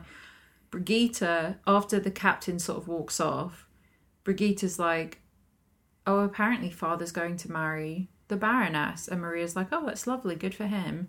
And she's like, "Yeah, I don't know why he's going to do that when you two are in love with each other." And Maria gets really embarrassed. She's like, "I don't really want this. I don't want." I don't feel comfortable with your insinuation. Yeah. You know, and I mean, as somebody who works for him, you Yeah. don't want the kids saying to him, Yeah, you're in love with each other. So while the kids are doing their song of So Long Farewell, Maria is nowhere to be seen. And then once all the guests go in for dinner, she tries leaves. to leave. Yeah, I do love the so long farewell sequence. I think mm. it's great. I love the, the little kick and everything as they all go off, and I love really cute Gretel going, "The sun has gone." Yeah, climbing up the stairs is really cute. bed." And the way she just falls asleep, and they're like, "Goodbye." Yeah, and then Liesl has to come and collect her. But I also love how there's a point where the audience all just seem to be like, goodbye, mm-hmm. and everyone joins in. I think it's a really great scene. Like, I just think it's a really catchy tune as well. Mm-hmm. It- It's it's fantastic. I think it's a good end of Act One song mm-hmm. because guess what the end of Act One song is in the stage show? Um, seeing as the order seems to be completely messed up, I'm going to go with Maria No, because I was Climb Every Mountain. oh Yeah, instead of that's- being the opening song of Act Two. Yeah, that's not a good choice. This is this is a good way to end it. Like, I mean, we have a little bit of action after, but this is a nice like song to end it on. So do we, so obviously we have the action here. Would we have the action, or would it end with so long farewell and like Maria's already left at this point on stage, They sing that. and then we have the same action that we have the film. What action? So, you know, the the bit where Elsa and Maria talk, and Elsa's like, "How Oh do you?" no, none of that's in the stage show. Okay. They put that in. Basically, they made Elsa the bad guy. Yeah, because Elsa is the bad guy here. It's very weird, and again makes me feel dislike Max more because in hindsight, they are conspiring. Mm-hmm. Well, this is the thing. They really changed the Baroness's character because you spend the entirety of Act One in the film not liking this woman because we know that the captain's going to end up with Maria. Yeah. But also, she's so rude to her mm-hmm. and snarky, and she makes these mean little comments to make Maria uncomfortable, and she goes out of her way to get rid of her. So, you know, she's the villain. In the stage show, she doesn't do any of that in Act One. Then in Act Two in the film, she's like, hey, I can see when I've lost. You're not in love with me. Don't marry me. That's fine. In Act Two of the stage show, the reason why they break up and he's free to marry Maria is because they get in an argument about whether or not it's okay for the Nazis to take over Germ- uh, over Austria, and she's like, "Hey, just go with the flow, you know. Don't ruffle any feathers. Don't cause any problems." and he's like, "No." She's in Vienna, isn't she? Yeah. And Vienna's Italy. So Italy would have had Mussolini at the time, so she's already living within a dictatorship. Mm-hmm. And it's probably So okay. she, but she's a baroness, so it doesn't really affect her. Yeah. So she's like, yeah, "Hey, just you know, get on with it." And he's like, "No, I'm not going to do that." I, I prefer this way. He's kind of like, I'm in love with someone else. Because I like that it's him being initiated. It's like, no, I, I do love Maria as opposed to, I'm not going to marry a. Nazi sympathizer. Yeah, I'm not going to marry an extremist. Yeah. Um, They sing a song called "No Way to Stop It," which is where Max and Elsa are like, Max is. Max, who is Jewish, yes, Oh. he's a horrific stereotype, by the way. I feel like the film really did make some good adaptations. This is probably the definitive way to watch I think Sound of Music. The Sound of Music is one of the best film adaptations of a musical because they took all of this bad stuff about these characters, all of these stereotypes, and I mean, Max still has horrible stereotypes on him, but all of these weird choices, and we're like, yeah, we're probably not going to include that. So, out of curiosity, have there been revisions to the stage show as a result of the film, or does the stage show pretty much stay the same? Stage show the same. Because that's the thing. like Because the- is again one of those shows that's very different to the film. Mm-hmm. But you know the one we were talking about before, the live, Yeah. Gre- um, Grease live, Sound uh, of Sound of Music Music live with Carrie Underwood has all of that in it. I'll have to cover that at some point. Yeah, it's really fun. So yes, uh, Max wants Maria to stay at the party, and then Herr Zeller says Austria doesn't hold a monopoly on virtue and spreads his Nazi ideals. And the captain's gonna get in a fight, and then the Baroness is like, "Time for dinner." I like the bit where Herr Zeller's like, "It sounds like it sounds like uh, you're being rather nasty, or you know, whatever." And um, Oh, he the captain says, responds, I, "How clumsy of me! I meant to accuse you." He said, um, "I will assume that you're not accusing me." And he's like, "Oh, how clumsy of me! I meant it as an insult." Yes, It was like nice.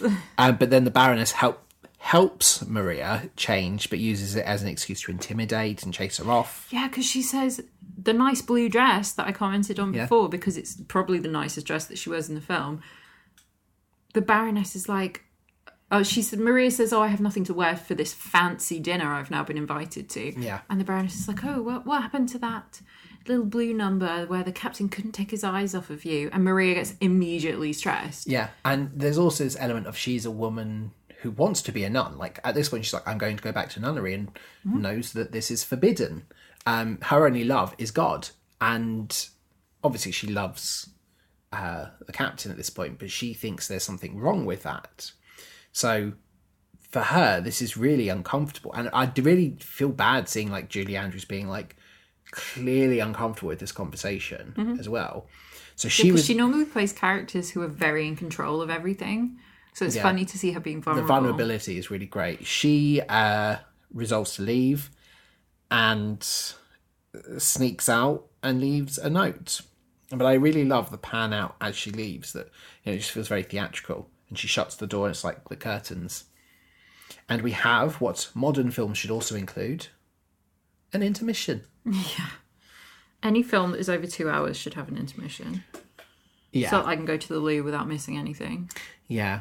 I, I went to see Titanic 3D, not this year when it was re-released, but the first time it was re-released at the hype of 3D, and it had an intermission. It was so good. Mm. And I remember seeing Return of the King in the cinema, and that had an intermission. Also, I need more popcorn by the time we get to that point in the film. Yeah, I, I think the cinemas would benefit from it because it would really make people go buy more. Mm-hmm. You know, people who don't buy drinks might buy a drink because you can refill it at the intermission. Mm-hmm. And you know, maybe you spend like two pound more and you show your receipt and you get a like uplift of more popcorn. But yes, films need like I'm not saying hour and a half films. Like the Mario movie flew by, didn't need an intermission. Was fine with that. But certainly the way the Marvel film's going nowadays, like there's a Scorsese film that's coming out cinemas. It's going to be four hours. What's the reason why they split Wicked into two parts? Yeah, like They claim it's because they're going to do it as a faithful adaptation, but we'll see. yeah. So we start off with the entr'acte. I really, you know, I like when old movie musicals do this, and I hope that Wicked will kind of do the same, following the you know part one, part two. Like we'll have an entr'acte. Uh, the kids are playing with Elsa, but they're not having fun, and they're kind of back to their old tricks at throwing the ball at her, which I really liked. Um, Elsa talks to Max about how she would send them to boarding school instead of being a mother. I'm like, oh, you are not a nice person. It's the same exact same conversation that happens in the Parent Trap, Yeah, where the whatever the woman in the Parent Trap is called is like, as soon as we get married, that kid's going to boarding school. Yeah. it's like, yep. They also don't want to sing without Maria, and Gretel is complaining about a sore finger. Mm-hmm. Which again, I like that that doesn't get forgotten about. Gretel, like until she's up to Maria, she's like, "My, finger finger's is sore." Yeah, it's so cute because that feel that feels the most childlike thing of anything we've seen. Mm-hmm. because nobody else cares about it. They do a really good version of singing a, a sad "Hills Are Alive," and like Von Trapp notices it. He's just like, like, come on, you sang so beautifully the other day, and they're like, yeah, it's not the same when Maria's not here. They interrogate him about her whereabouts. He tells them, you know, it doesn't really matter, um, you know, because you won't need a governess soon because you're going to have a brand new mother. And we get the most awkward kisses ever where she's just sat down and all the kids are all like despondently going and kissing her on the cheeks because they've apparently got to love this woman. Like, Yeah, and he doesn't phrase it as the Baroness and I are to be married. He says, You're going to have a new mother. And it's like, that's not how any No. of this works. And we, as the audience, know she's shipping them all off to school. Yeah, and they're not. She she's she's a stepmother. She's not their mother. Mm-hmm. You know, and especially for kids like Liesl, who will remember their mother. You know, mm-hmm. it's tone deaf from the captain here. Yeah. It's kind of a shame because, and it definitely shows that without Maria, he's he's kind of melting again. You know, instead of melting, he he's hardening again. yeah. you know he needs her there to be a gentle father the children decide to head off to the abbey to find maria um, and they go and they, they speak at the gates to a nun and they're told they can't see her because maria's in seclusion and gretel's like but my finger's sore which i thought was great um, and the nuns are worried they have a problem with maria but this time because she's un, un you know she's so unhappy and clearly unhappy to be back you know, it's kind of like, oh, we miss the old Maria. Yeah, the one that was annoying and Yeah. but funny. Yeah, this Like- Maria just is in seclusion, does not speak, and doesn't want guests, and she's been that way for a while. Like, I, I mean, I don't know how long it's been, maybe a week or so, but she's been there for a while and hasn't spoken to anyone. Reverend Mother says, I will talk with her, bring her to my office, tell her she must come out of seclusion. I want to speak with her. And as we arrive, the Reverend Mother has a new postulant. In a nice green dress. Very nice green, green dress. Reverend Mother wants to know why Maria left, and she cuts straight to the chase and guesses that Maria is in love. Mm-hmm. And like Maria's really uncomfortable at that as well. But the Reverend Mother says that the love of a man and a woman is sacred and doesn't mean she loves God less. Hmm. And Maria's like, oh, okay, so there's nothing wrong with the way I'm feeling. And they have climb every mountain. Yeah. The ultimate skip it song. I would cut this sequence as a whole. Mm-hmm. Like, this could be achieved with a conversation. Yeah. The film is two hours, 55 minutes. I genuinely think you can cut this sequence, and I don't think the film loses anything for it. I just I don't get what the point of this song is because they do in the stage show and I, I think it happens in the film as well it's reprised As, as the, they're climbing the mountains yeah, to right at the escape end. Where it makes sense But even that, it doesn't make mm, sense but it's because depressing yeah, like it's a depressing song, and it doesn't make sense because it's not got any kind of context to the family. this is such a I think this has become very, very synonymous with the like old man song, which is kind of a joke. There's a joke in a lot of musicals that the old man song is the one that you skip, and it's the the one where an a character played by an older actor sits or stands And imparts wisdom. but doesn't move. There's no action going on. There's nothing happening. They just stand there and they sing, and you spend the entire time needing the loo. And it's not great because there are some like take it from an old man, great an song, man. But- yeah, powerful song. really powerful song. But stuff's happening while that ha- song is happening. So it's just a thing, and I think this one is like the song that your auntie who is a soprano would sing at karaoke Oh yeah, and you would go or where you'd have to go see her concerts where her and her local singing group are there, and you'd much rather be at home watching TV. And this is the song This is she the song picked. she Yeah. picks, and you've got to be like really excited. It's yeah, it's not a good song. Mm-hmm. It could just be a conversation, and we can cut five minutes off the running time of this, Mm-hmm. or we you know possibly have more of the the Nazi stuff. We go back to the manor and we get a great sequence where Von Trapp interrogates the kids. Like, why are you late home? Where have you been all day? And they talk about how they were berry picking. We had thousands of berries, father. He goes, Excellent. Where are they? And they're like, we ate them. You ate them? Oh well, you won't be hungry for dinner then. It's like, what were you picking? Uh, uh, blueberries. It's too early for blueberries. I just love it. I really like this sequence. And yeah, um, the children are not good liars. And then we get the favourite things reprise. You know, they're sad, so they try singing to be happy, just like, you know, Maria taught them. And then they hear Maria's voice and she's wearing that postulant screen dress. yeah, which is really funny. I love that. Yes. Maria's clearly learnt from this experience. She tells Liesl she can't use school to escape her problems, mm-hmm. which I really like. And she says she's only going to be here until another governess can be arranged. And Von Trapp looks quite sad at that. And that night, she goes out in the blue dress that he loves. And he's spying on her from the balcony, and Elsa notices and she's talking about um, a gift she wants to get him for their wedding. And apparently, these three things are the same a fountain pen, a villa in Paris, and a yacht. That's, that's her progression. She's like, I'd like to get you a fountain pen, but I could also get you a villa in Paris or a yacht. Rich people problems. Getting a fountain pen at the time probably was as expensive as a yacht.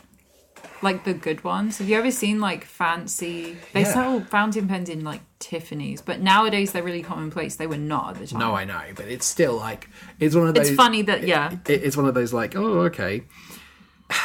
She wants a honeymoon around the world. good for her. But there's also the kind of like, oh, but we know that would never happen at this point in time. Mm-hmm.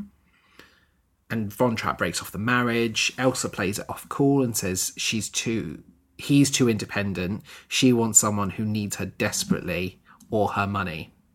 And mm-hmm. basically says, go for it. So at this point, she's less villain, more like barrier. Yeah. And then we never see Elsa again. Nope. But No, she goes back to Vienna. I mean, still kind of. I guess if you're going to do it, she's had her comeuppance anyway. She's lost the man. The only prize a woman could ever want. Yeah, I, I mean, obviously. no, I'm kidding.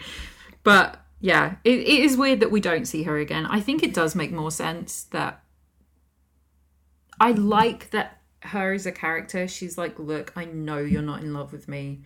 Let's not do this anymore. yeah.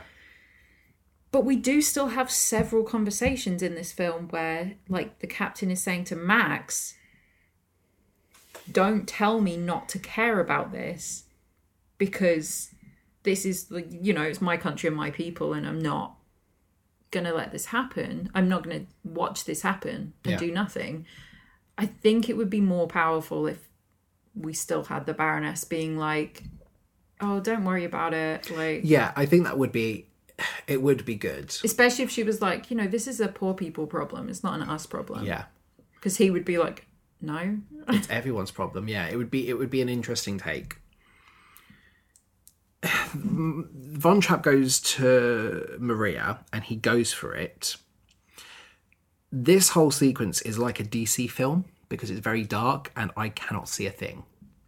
Yes. That is on purpose because Julie Andrews giggled the entire way Yes. through filming this. Which, which, fair enough, but it's one of those like pivotal moments, and like I get why Julie Andrews is like, oh, I've got to kiss Christopher Plummer. He's been kissing his daughter. Um, but it's such a pivotal moment when they finally do, and just because you can't see it, and it, I hate it in modern filmmaking where you can't watch it because it's too dark. And it, you know, it's it's good good to see it's not just a modern filmmaking problem, for such a beautiful film that's so vibrant and filled with color, this bit it's a shame. Uh, something good? Could it be? Yes, it could. It's a ballad. And yeah, uh, Von Trapp says he started to love her when she sat on the pine cone, and for her, it was the whistle. Mm-hmm. I did not pick up on that. Nope. like, again, maybe I'd go back and make that a bit more abundantly clear, but it is what it is. Uh, they get wed at the abbey. None of the nuns are allowed in. They get kind of locked. They out. stay in the, the convent part of it. But I love that they celebrate their success by singing Maria, Yeah. their weird bullying song. It's a choice. And that's the sound of music. End of movie. Um so apparently they totally forgot to bring an actor in to play the bishop Really? for the wedding at this point of the film.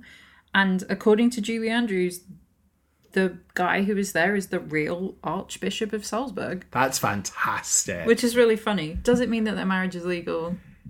Probably not. No, Um, there's plenty of witnesses, but you know they captured the whole thing on tape. I, I like that though. That's really funny. That's a that's a nice like. Oh, we're in this moment. What do we do? I love it when there's like improvised moments like that. It's not really the end of the movie. Um, this is where we get the shot of Salzburg with the Third Reich flag displayed and the stormtroopers going through the streets.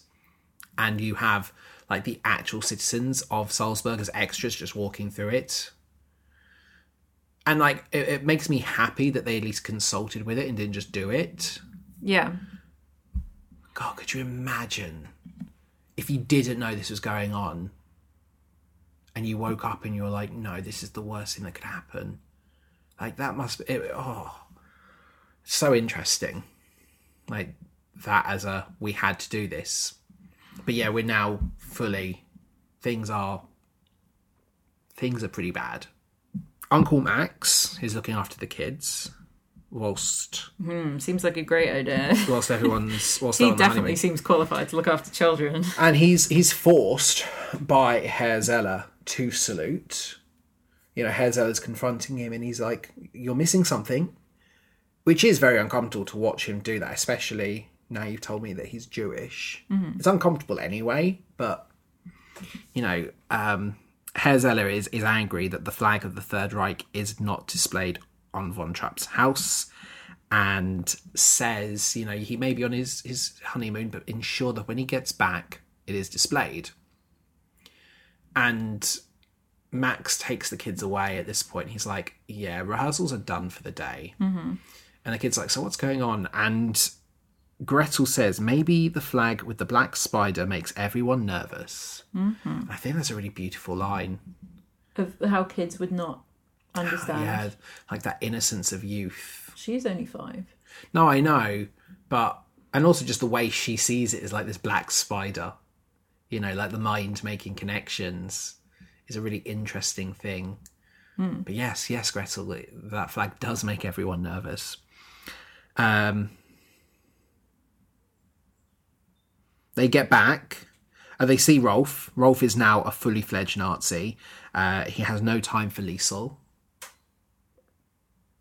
And yeah, they arrive back, and we've got that great shot of Captain Von Trapp just tearing Ripping up the, flag. Flag, yeah. I love that. It's I, I, that I think is like a really like synonymous with this film. Mm-hmm. Like you could watch and you know exactly what film it's from.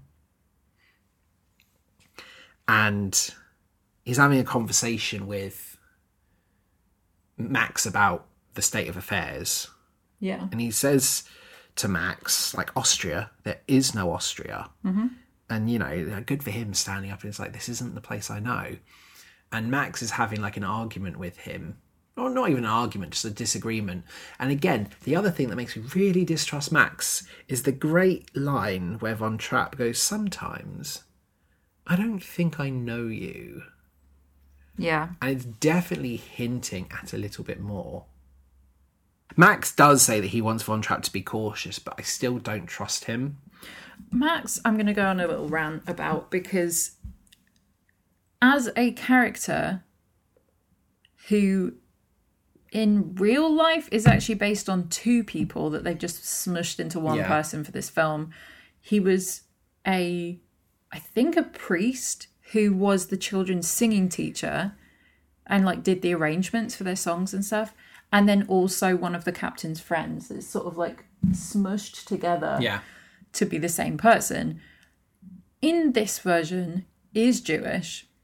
Like he is definitely written to be Jewish. I've read multiple articles about it to mm-hmm. check because while I was watching it I was like this feels like a lot of stereotyping. Especially the whole like reliance or obsession This with money. obsession with money and with other people's money and using other people.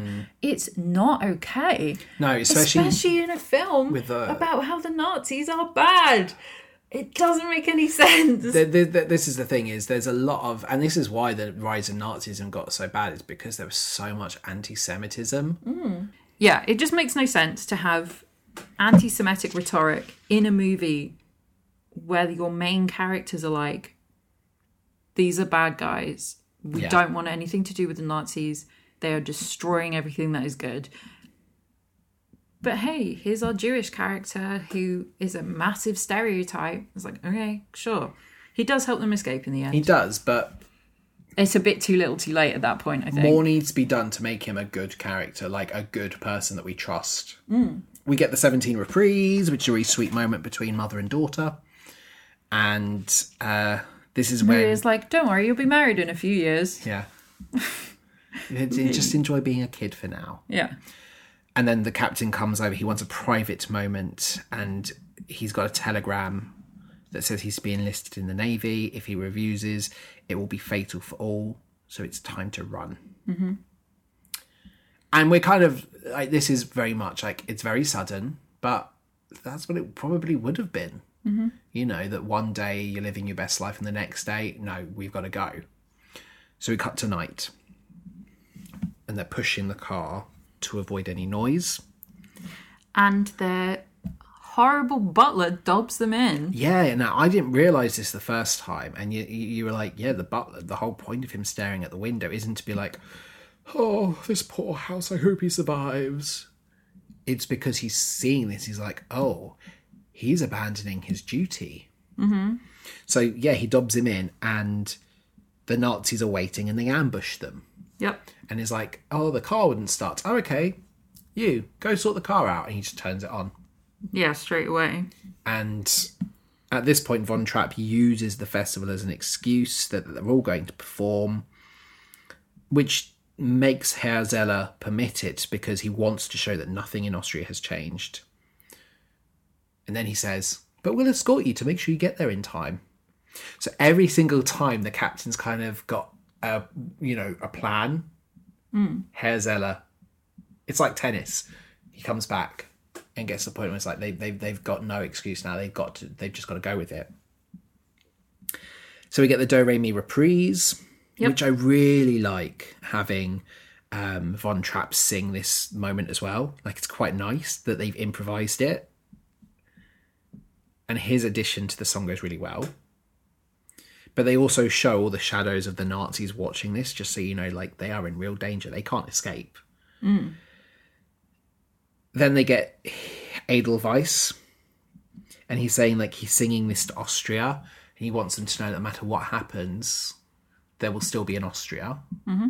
Which makes it even weirder that this song isn't synonymous with with you know the country, but you know it's, it's a nice moment. I'm thinking, oh, is it a distraction? He he struggles and he's he's like overcome with the emotion. So his family join in, and then the crowds join in joins in. And I just thought the whole point of him singing was like a distraction. Like, whilst he sings it, the family are going to get away, but they all come on stage as well. They get a huge like standing ovation, and and Max says his goodbyes. You know, he's whispering and he's like, you know, goodbye. We, I think we can make this work. And he begins the encore. He says, let's, let's, let's hear from the Von Trapps and let's get, get an encore because this will be the last time they perform together for quite some time. And they get the So Long reprise, which I love this sequence. I love how they make it um, look like an act that they're all running off one at a time, you know, and the audacity of using the so long farewell as they're like fleeing. But you've also got the line, we fleetly fleet we fly. We fleetly flee. We f- yeah that yeah we fleetly flee we fly. Again, they're they're not even hiding the plan. It's so clever. Uh, and then Max takes his time announcing the winners to give the Von Trapps enough time. He introduces the person who came third. Is this Yeah, lovely he does all the runners up. this lovely lady who comes on and keeps bowing. You know, she re- really is enjoying her moment in the sun, and he's not stopping her because he's like, "Yeah, keep keep taking a bow." Um, and the Von Trapps win, but they're not there. Oh, and then we get the best line delivery in this entire film, Yep. which is from a random member of the Nazis. yeah he he's the guy who runs out of the tunnel to say that they've gone but just the way that he delivers the line is like he hadn't been told until about two seconds before he runs out of that tunnel that he was in this film Yeah.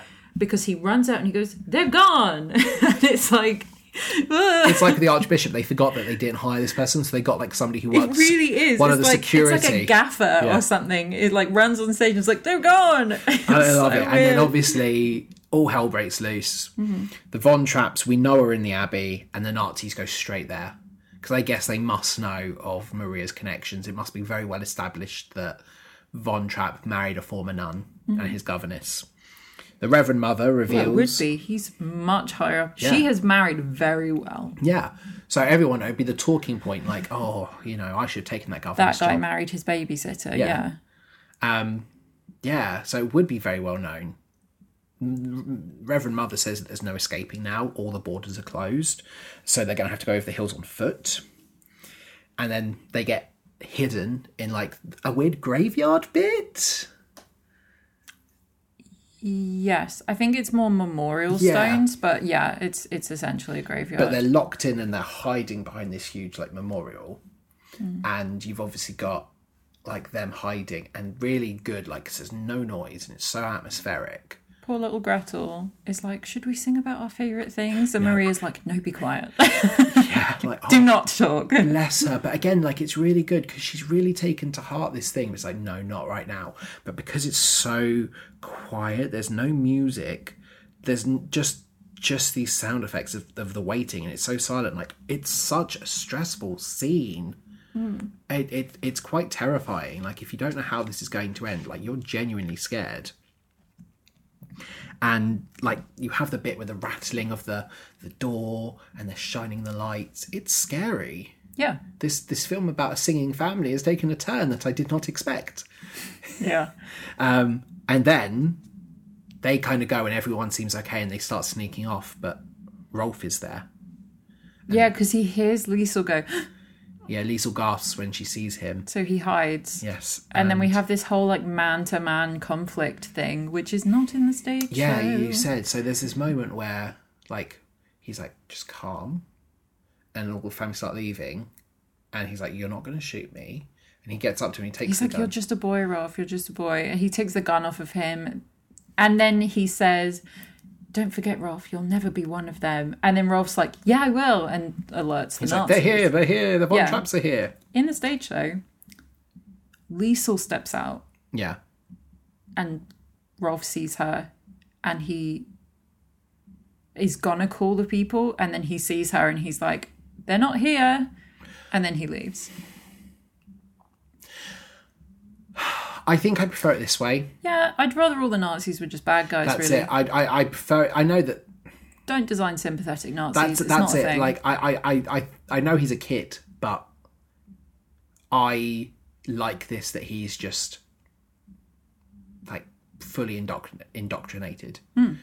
and that's scarier. I think. Like it shows like this is how easy it is for people to fall for these ideals. yeah. Uh, we get the nice bit with the Von Trapps drive off, and the Nazis try, but the nuns have stolen their engine parts. Yeah, they're like, Reverend Mother, I have sinned. Mm. And they have the car parts. That's the last line in this this film. Hmm. It's the last spoken bit of dialogue, Nice, love it. which is a choice. I like it. We end on a very funny kind of note. And well, we've know, got to have something light there. They've got to throw in one joke because the like, Yeah. Everything we've- we've just watched is so tense. yeah, we cut to the hills and the Von Trapps flee as we get the climb every mountain reprise and uh, happily ever after. Yep, You know, you don't know for sure, but we do. In real life, they walked We to know- the train station and went to Italy. Yeah, but you know, we, we don't know, but it kind of feels Dumbo esque. You know how we like Dumbo just ended? This also does feel like it's kind of just tension and very quickly over. This is why I even started reading her actual biographies because I was like, what actually did happen after that? Their house was taken over by the Nazis and was used as a base. I can imagine, yeah. And that would have been a proper, like, uh, this is how dominant we are, and this is what happens. Like, it's a fear tactic. Well, and Hitler stayed there multiple times, and they met him in a cafe apparently. Jeez. Yeah, but again, like they weren't being arrested because they were Italian or Spanish. I can't remember which way around it was, They were in but Spain, yeah. So, who is your MVP? Julie Andrews. Oh, yeah, I put We will Julie never Andrews. watch a Julie Andrews film or musical where Julie Andrews will not be my MVP. Christopher Plummer was very good. I think he's brought a lot more heart to a Yes. character who is so boring. No, so boring. I think Liesl is also somebody that could be up there for an MVP, especially considering this was like her debut and she wasn't really thinking of acting. She does a very good job in this. Uh, but yeah, absolutely, Julie Andrews will always be the MVP because We love her and she's amazing. she's incredible. There's a lot of best songs that we could have. Are we safe in agreement that we have the same skip song of Climb Every Mountain? Yes. What's your best song then? Hmm, that's a good question. It's hard with this one, I think. Yeah. There's a there's a lot of possible best songs. I like 16 going on 17. I think it's just a nice song. Maria is hilarious. You're going to be mad if I pick Lonely Goat Herd because I think my favourite song from this is Lonely Goat That's Herd. absolutely fine. I don't like the sequence, but the song is good. Mm-hmm. I think my my best song is Do Re Mi. Nice. I just really like that. But you if know, your skip so- if Climb Every Mountain wasn't in this, what would your skip song be? it would be Lonely Goat Herd, mostly because I would cut that sequence. Mine would be something good. I mean, that in itself is also pretty like meh because of the lighting of it. It's also not in the stage show. Yeah. They wrote it for the Um, film. I feel like again you could accomplish the same with something good of just having them have a conversation without then a song. Mm-hmm. So yeah, I'd probably say something good actually. Yeah, over Lonely, Lonely Goat Goat Herd. Herd's just fun. It's nice to have a little fun It's a really it's a fun it's a really fun song. I just find the puppets quite jarring. Which role do you want to play? I guess Liesl. You wouldn't want to play Maria. No. I can't sing like that. Just- I can't sing at all. I know, but that's how my brain works. It's like realistically, and whose songs do I want to sing? I would want to sing 16 going Fair on enough. 17. It's fun. I I mean Because then you get to join in with all of Maria's ones anyway. I have one choice. Yep. I'm going to be Von Trapp. Yeah, it's like you can be a child, you can be Captain Von Trapp, or a Nazi. I'll be Von Trapp, please and thank you. uh, before I give my star rating, which should be fairly obvious to anyone who's listened to this one, uh, we're just going to go over and talk about uh, feedback we had uh, on Twitter and Instagram for this one, which unsurprisingly is very, very popular. Uh, there's been a lot of really positive comments on this one. On Twitter, 6% of people said they weren't fans. 15% of people have said they've never seen it, which is quite surprising. 24% of people said it's just okay, but 55% of people said they are fans. Uh, Boho Days said St. Wolfgang, where the opening scene was done, is beautiful and a tourist trap nightmare, but I kind of love it. And Spyhard at Spyhards said one of cinema's greatest musicals, which is hard to disagree with. Like, could you say a better musical off the top of your head? Mamma Mia. It's tough though, isn't it? Like, it really is. Could you say a better film musical than this? Mamma Mia. I'm not kidding. I didn't say that as a joke. I'm just right. And that, that's fair. That's absolutely fair. I, I think Also, I like My Fair Lady, but I wish Marni Nixon was playing the character and not just singing her. But that's the thing is, I feel like there's less critique of this. Mm-hmm. Over on Instagram, we heard from quite a few people.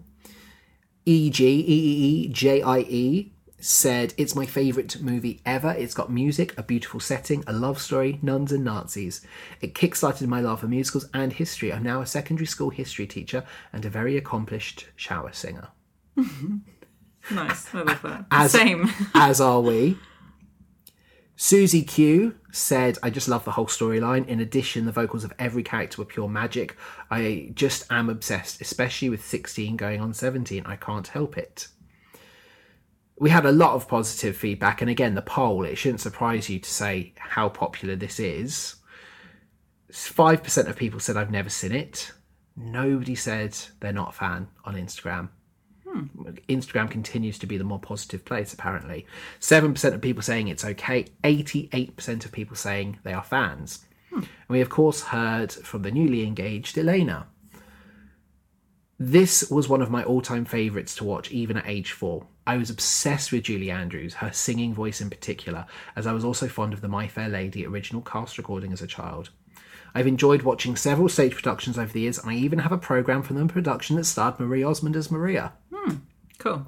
I love the chemistry between Christopher Plummer and Julie Andrews. I love how he hated making the film, but in the end grew to love it, and he's so obviously smitten by her throughout the entire process, even if you see behind the scenes footage. I have to say, the only part I enjoyed of the live film version were the characters portrayed by Audra McDonald, who played Mo- the Mother Reverend, Laura Benan- Benanti, who was the Baroness, and Christian Borle, who played Max. Yeah. I choice. that the two leads were completely miscast, so I'm assuming this is uh, Vampire Bill. Yeah. Fun fact. I actually thought he was okay. Yeah. He just played the super boring. He didn't. Yeah, he played. There's nothing for you to do with that character. He plays the musicals version as opposed to the yeah. films version. Carrie Underwood was weirdly cast. She was a good singer, but not a great actress. Fun fact: Laura Benanti was Maria's standby or understudy in the Broadway revival that starred Rebecca Luker. Yes. How, I mean, has this one had much success in the West End? Because I can't really. I mean, it's not even. Some it did better as a tour.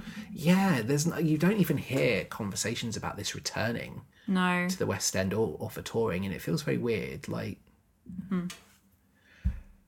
what is your star rating for this one? Mm, probably four and a half. And what stops that half? It's so long. I mean, the fact that we've been recording for two and a half hours at this point. Yeah, like we've nearly been talking about this film for an hour shorter than it actually is. Yeah. Mm, yeah. That's without us singing all the songs. Like, So that's that's your sole like criticism is it's mm-hmm. too long for you. too long. There are, like you say, removable scenes.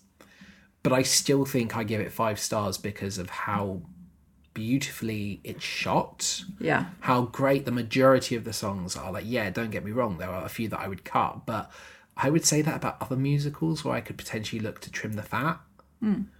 I, I do think this is a perfect movie musical. You know, Yeah, I think it's a very, very good adaptation musical. Yeah, and I think really they'd be smarter to make a few of these changes to the like overall production. Yeah. Yeah, five stars for me. One of the best movie musicals ever, and a very fitting way to celebrate turning three, going on four. What are we going to talk about next week? Next week, we are very excitingly going to get to see Newsies in London. Yes, we couldn't see it uh, in December, but we are going to see it in April, and I'm very, very excited to talk about Newsies. I know a lot of people have been very positive about it online, and you know, even students I teach have seen it and are crazy about how good this is. I'm excited to see what they mean when they say Immersive. immersive because all of the immersive shows that I've seen have done immersion differently, and I always think that's cool. yeah. So I'm interested to see what that is. Yeah. The week after is Phantom Week. Yes, indeed. Are you going to tell me what we're covering for Phantom Week at last? Nope. Boo. Hold your breath. I'm very excited nonetheless. Is that a reference? no. Is that a no reference there? Like, okay, mm, Hold your kidneys. Uh, okay. That's not going to help if I don't know it. Mm-hmm. Then we will finally, it's the meme of 2023, we will finally cover 13 on Netflix Yes. at the start of May. And then, hopefully, we should be going to Lady and the Tramp before we move on to some other exciting musicals on the horizon. Yes, indeed. As always, you can get involved in the conversation over on Twitter and Instagram at It's a Musical Pod and let us know your thoughts on Sound of Music. Elena, do you finally get your fiance to watch it? Does he like it? I'm desperate to know. Or you can tell us your thoughts on any of the upcoming uh, features. You can subscribe to us on a multitude of good podcasting platforms. We're available on Apple Podcasts, on Spotify, on Google Podcasts, on the Amazon Music app under the podcast section of the library. You can find us on Stitcher, Good Pods, and our OG hosts Podbean. And if you like what we do, you can uh, leave us a review on all of those platforms or head to podchaser.com and tell the world why you love It's a Musical Podcast. But until next week, where we will see you same bat place, same bat channel. Have a magical musical day.